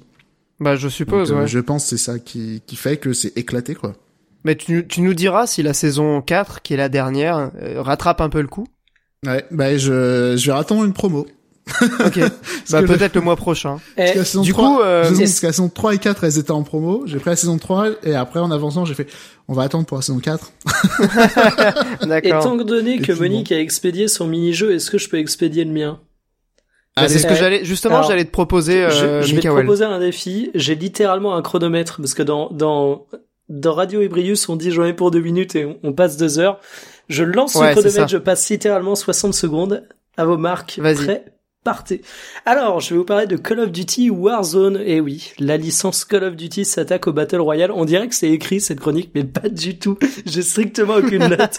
Euh, alors, je l'ai lancé pourquoi? Parce que j'étais intrigué, parce que c'est gratuit déjà, ça a le bon goût du gratuit, parce qu'il y a 150 joueurs sur les maps, au final on s'en bat les couilles, et sur le fait que quand tu meurs, eh bien tu peux te sauver avec un duel en 1v1 dans un goulag, ça m'a particulièrement hypé, et même quand tu meurs et que tu t'es loupé au goulag, tu peux être réanimé par un pote. Euh, au final, ça, c'est deux nouveautés qui apportent pas mal dans le Battle Royale. Je trouve que ça fonctionne super bien.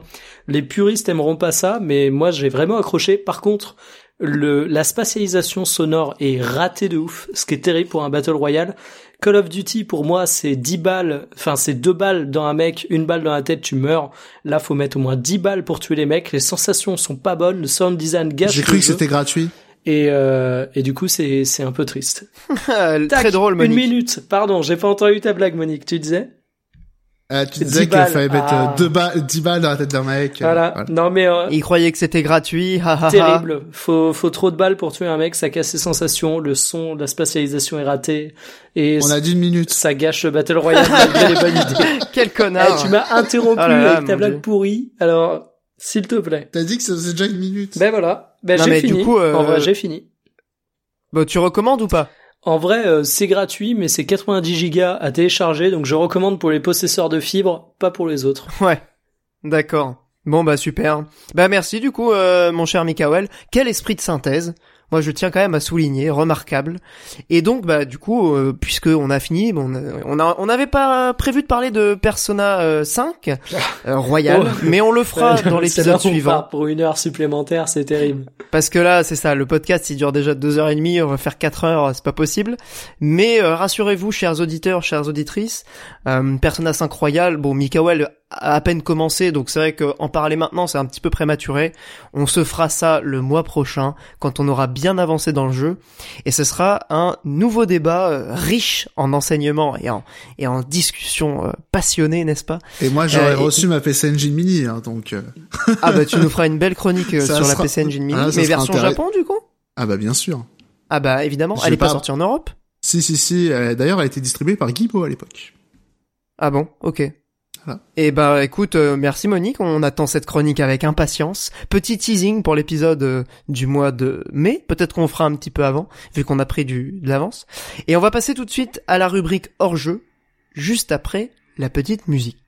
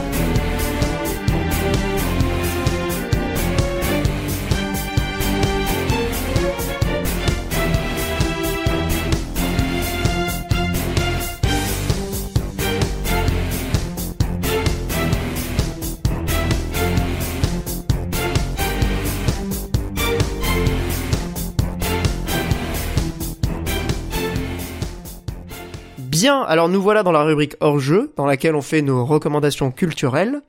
Et je vais commencer, hein, parce que bon, allez, autant enchaîner.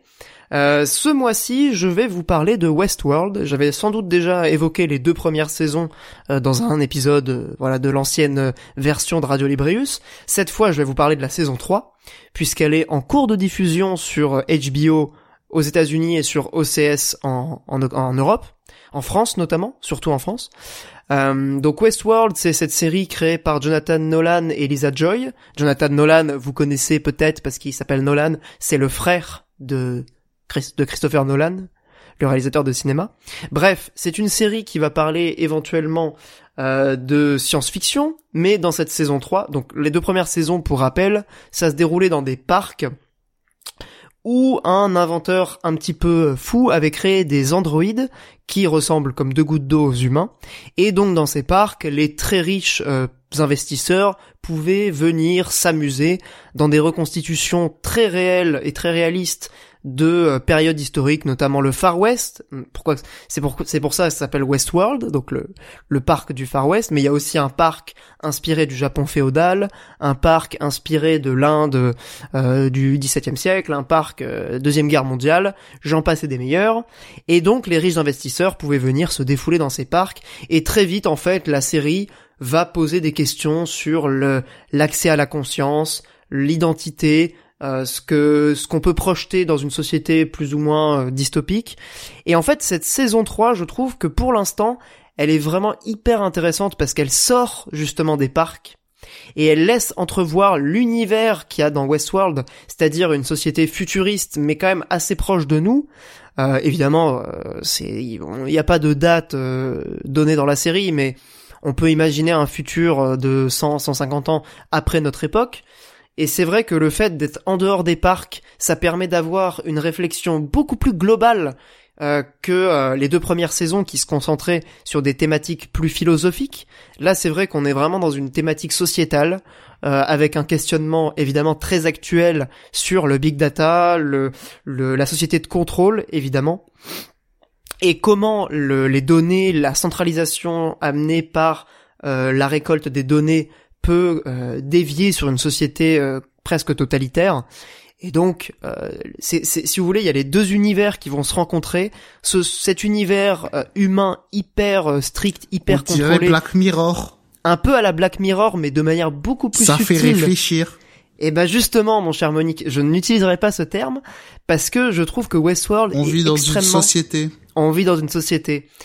Et c'est là où Westworld est vraiment très très intelligent, c'est qu'il ne tombe jamais dans les facilités, dans les un peu dans le piège du ça fait réfléchir, regardez les méchants, regardez euh, Google qui vole nos données, c'est beaucoup plus intelligent que ça, ça va confronter des thématiques philosophiques liées à la liberté, au- à la conscience, euh, à l'identité. C'est important Ah. quand même hein, de dire que Google c'est des méchants. C'est important, Arrêtez, pas je, je l'oublier. bosse indirectement pour eux, mais ça faut pas le dire. Je- Voilà, non mais c'est vrai que le SEO aujourd'hui c'est c'est ce qui contrôle Alors, no- ils notre sont société. pas aussi méchants que Facebook. Alors, je bosse aussi en Non, quelque et sorte Amazon, c'est Facebook. encore pire. Alors, oh, mais Amazon, on en parle Ah, pas. Alors hein. j'avoue, Amazon très peu. Au contraire, j'ai plutôt des clients qui qui sont pas sur Amazon. Mais vous savez, euh, enfin, je connais un mec, il a carrément euh, acheté Death Stranding et il se l'est fait rembourser en le réexpédiant à Est-ce Amazon. que tu est-ce que tu veux dire qu'en quelque sorte, il lutte contre le géant Amazon en en réexpédiant les produits exprès pour faire perdre de l'argent à Amazon. Est-ce que tu dis que ce, ce mec est finalement pas un exemple de, de lutte sociale version peut-être. 2020 Peut-être que c'est ça, ouais. Peut-être que c'est un révolutionnaire en fait. Olivier Besancenot vous entend. Et Exactement. il baisse la Il est tête. triste. Eh, là où tu vas te radicaliser, c'est que tu vas devenir le Robin des Bois. Tu vas recevoir ton Death Stranding, tu vas le donner à un de tes potes qui a pas les moyens de l'acheter, et tu vas dire à Amazon que tu ne l'as jamais reçu. et tu vas te le faire rembourser. Alors, sache qu'un Exactement. livreur perdra son emploi, mais tu auras fait gagner un Death Stranding. Il va renvoyer, il va renvoyer des virus à Amazon sinon. Ah non mais sérieux. Euh, bon, je conclus quand même sur Westworld. Je conseille cette saison 3. On en est au quatrième ou cinquième épisode. Et euh, si s'il y a un petit truc qui peut vous convaincre, il y a Vincent Cassel qui joue le grand méchant de cette saison. Et c'est particulièrement jouissif de voir Vincent Cassel dans une production comme ça. Honnêtement, il est incroyable ce mec. J'aime beaucoup ce, cet acteur et c'est vrai que dans, dans une série comme ça, c'est c'est un petit plaisir, un petit kiff perso. Ah, Vincent Donc, Cassel euh, qui joue un méchant, euh, pas souvent. Eh ben non. Et justement, ils euh, ils ont été très audacieux dans ce choix de casting. C'était Et ironique. vraiment. hein. Mais non, mais c'était j'étais ironique aussi. Mais ah, Monique, ok, tu bah oui.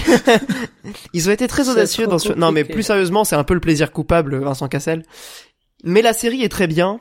Et euh, honnêtement, en termes de production value, on est dans le très haut du panier. Bah évidemment, c'est encore HBO. Je parle, je parle de HBO dans quasiment tous les hors-jeux. Je crois qu'au bout d'un moment, ça va se voir que je suis payé par par eux. Mais euh, mais voilà, Westworld, c'est un petit peu euh, la série du moment. Si jamais vous n'avez pas vu les deux premières saisons, elles sont toutes sur OCS, elles sont toutes sur Popcorn Time. C'est facile à rattraper. C'est vraiment une très bonne série. Et j'en profite avant de passer la parole à, à l'un de mes collègues pour pousser un petit coup de gueule contre Netflix, contre la Casa de Papel précisément. Je je sais pas ce qui s'est passé avec cette série. C'était une série correcte, hein. Les deux premières saisons, bon, bah, c'était une bonne série, plutôt efficace. Évidemment, ça cassait pas trois pattes à un canard, les enjeux étaient un petit peu, euh, un petit Ça a peu délirants. miskin de fou. Mais c'est, c'est, là, c'est devenu, je sais pas si toi t'as suivi un peu euh, Mikael, hmm, mais les, moi déjà la deuxième saison, si tu veux, la première saison, je me disais ah c'est sympa si tu oublies des incohérences. La deuxième, j'ai Ouais. commencé à sentir que ça puait du cul. Ma copine a continué Et à bah là, regarder, et moi euh, j'ai la- fui. hein. La quatrième saison, euh, pff, c'est- c'est, on est à un C'est niveau, la euh, cata del papel. c'est, c'est la cata del papel, ouais. Oh, Voilà. Donc si jamais vous n'avez pas vu, on vous déconseille. Je déconseille la Casa de Papel. Ne regardez pas, vous allez perdre votre temps. Euh, pardon. Maître Gims, Monique, il a refait une chanson pour euh, la, la nouvelle saison ou pas? C'est euh, Bella Ciao. Ah non, parce qu'il a été ciao. déçu de. Ouais, mais ça c'était la vieille ça. Bah y a pas de nouvelle chanson. hein. Ouais, qui a aucun intérêt. Bah voilà. Alors Monique, est-ce que tu as une recommandation ou? Alors, j'en avais pas, du coup, j'ai fait une petite roco gaming euh, très rapide. Pendant le Vas-y. podca- pendant le- l'enregistrement de ce podcast, on a raté une news absolument incroyable. Euh, Il y a PlayStation qui donne euh, en accès gratuit Journey et euh, la Uncharted Collection Oh Sérieux? Par- euh, partout dans le monde, sauf en Allemagne et en Chine, où je ne rigole pas, ils ont NAC 2. Voilà. Bah c'était le trait d'humour du, du de la fin de en vrai, je podcast. suis allemand ou chinois, je boycotte Sony après ça. Quoi. Enfin, Bah, non, définitivement. T'as juste à recréer un compte. euh. il y a, il y a des pays qui sont rentrés en guerre pour moins que ça, mec. Hein. Bah, surtout que l'Allemagne et la Chine, euh, gros mental d'aller les, les taunter en ce moment. hein. Ouais. Je sais pas pourquoi ils font ça. peur de ce que t'allais dire. C'est plus une question de droit, je pense, hein, mais bon. Oui, bah oui. Mais d'ailleurs, c'est marrant parce que Carole a fait euh, Journey hier pour la première fois. Elle l'a fait en entier. Et euh, c'est un jeu qui reste aujourd'hui, enfin c'est un modèle de... En parlant de, de- serpillière. euh, Voilà, en parlant de Mm. serpillière, c'est c'est un modèle du genre et vraiment, si vous n'avez pas fait avec la l'offre gratuite euh, Sony, c'est c'est vraiment dans dans son style, c'est vraiment le meilleur. hein. Je, je vois pas de meilleur euh, exemple que Journey. Bah, c'est bon. dans quel style? Bah dans le style euh, Fumito Ueda, tu vois, jeu très épuré, sans interface. Ah, il faut le, faut le dire vite quand même, Fumito Ueda. hein. Mais- Ah bah c'est clairement Journey, c'est extrêmement inspiré de de Ico et Shadow of the Colossus. hein. Oui, de, de- des démos, des développeurs et tout, mais euh...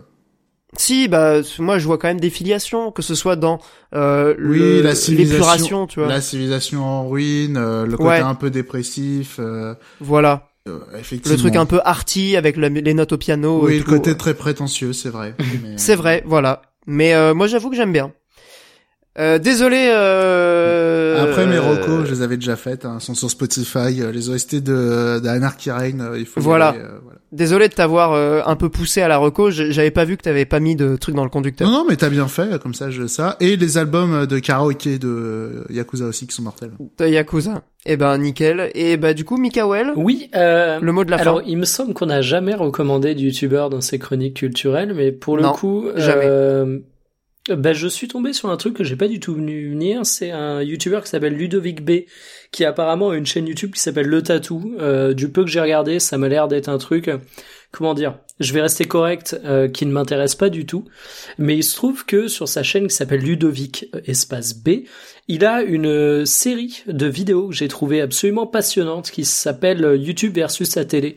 Alors malgré le titre euh, très putaclic, euh, bon finalement euh, le peu de parties YouTube on s'en bat les couilles, mais c'est surtout quelqu'un qui a travaillé pour la télévision et qui va te dire plein de choses intéressantes sur cet univers. Par exemple, bah, auprès du CSA, comment se passent les dossiers pour soumettre une chaîne, pour avoir un canal de TNT, euh, comment se passe très concrètement euh, les projets éditoriaux des chaînes, quelles sont les chaînes qui auraient pu voir le jour ou qui n'ont jamais vu le jour, euh, quelles étaient les promesses à la base de chaînes comme euh, Chéri 25, HD1, euh, quelles étaient les, les chaînes que voulait pousser le groupe M6. Et il va donner plein d'infos sur le monde de la télévision, sur le prix des programmes, sur le prix de la publicité. Et les vidéos Mhm. sont généralement assez bien informées et j'avoue que c'est un monde qui m'intéresse mais de loin et généralement toutes les ressources que j'avais trouvées sur le sur le domaine étaient très très euh, austères.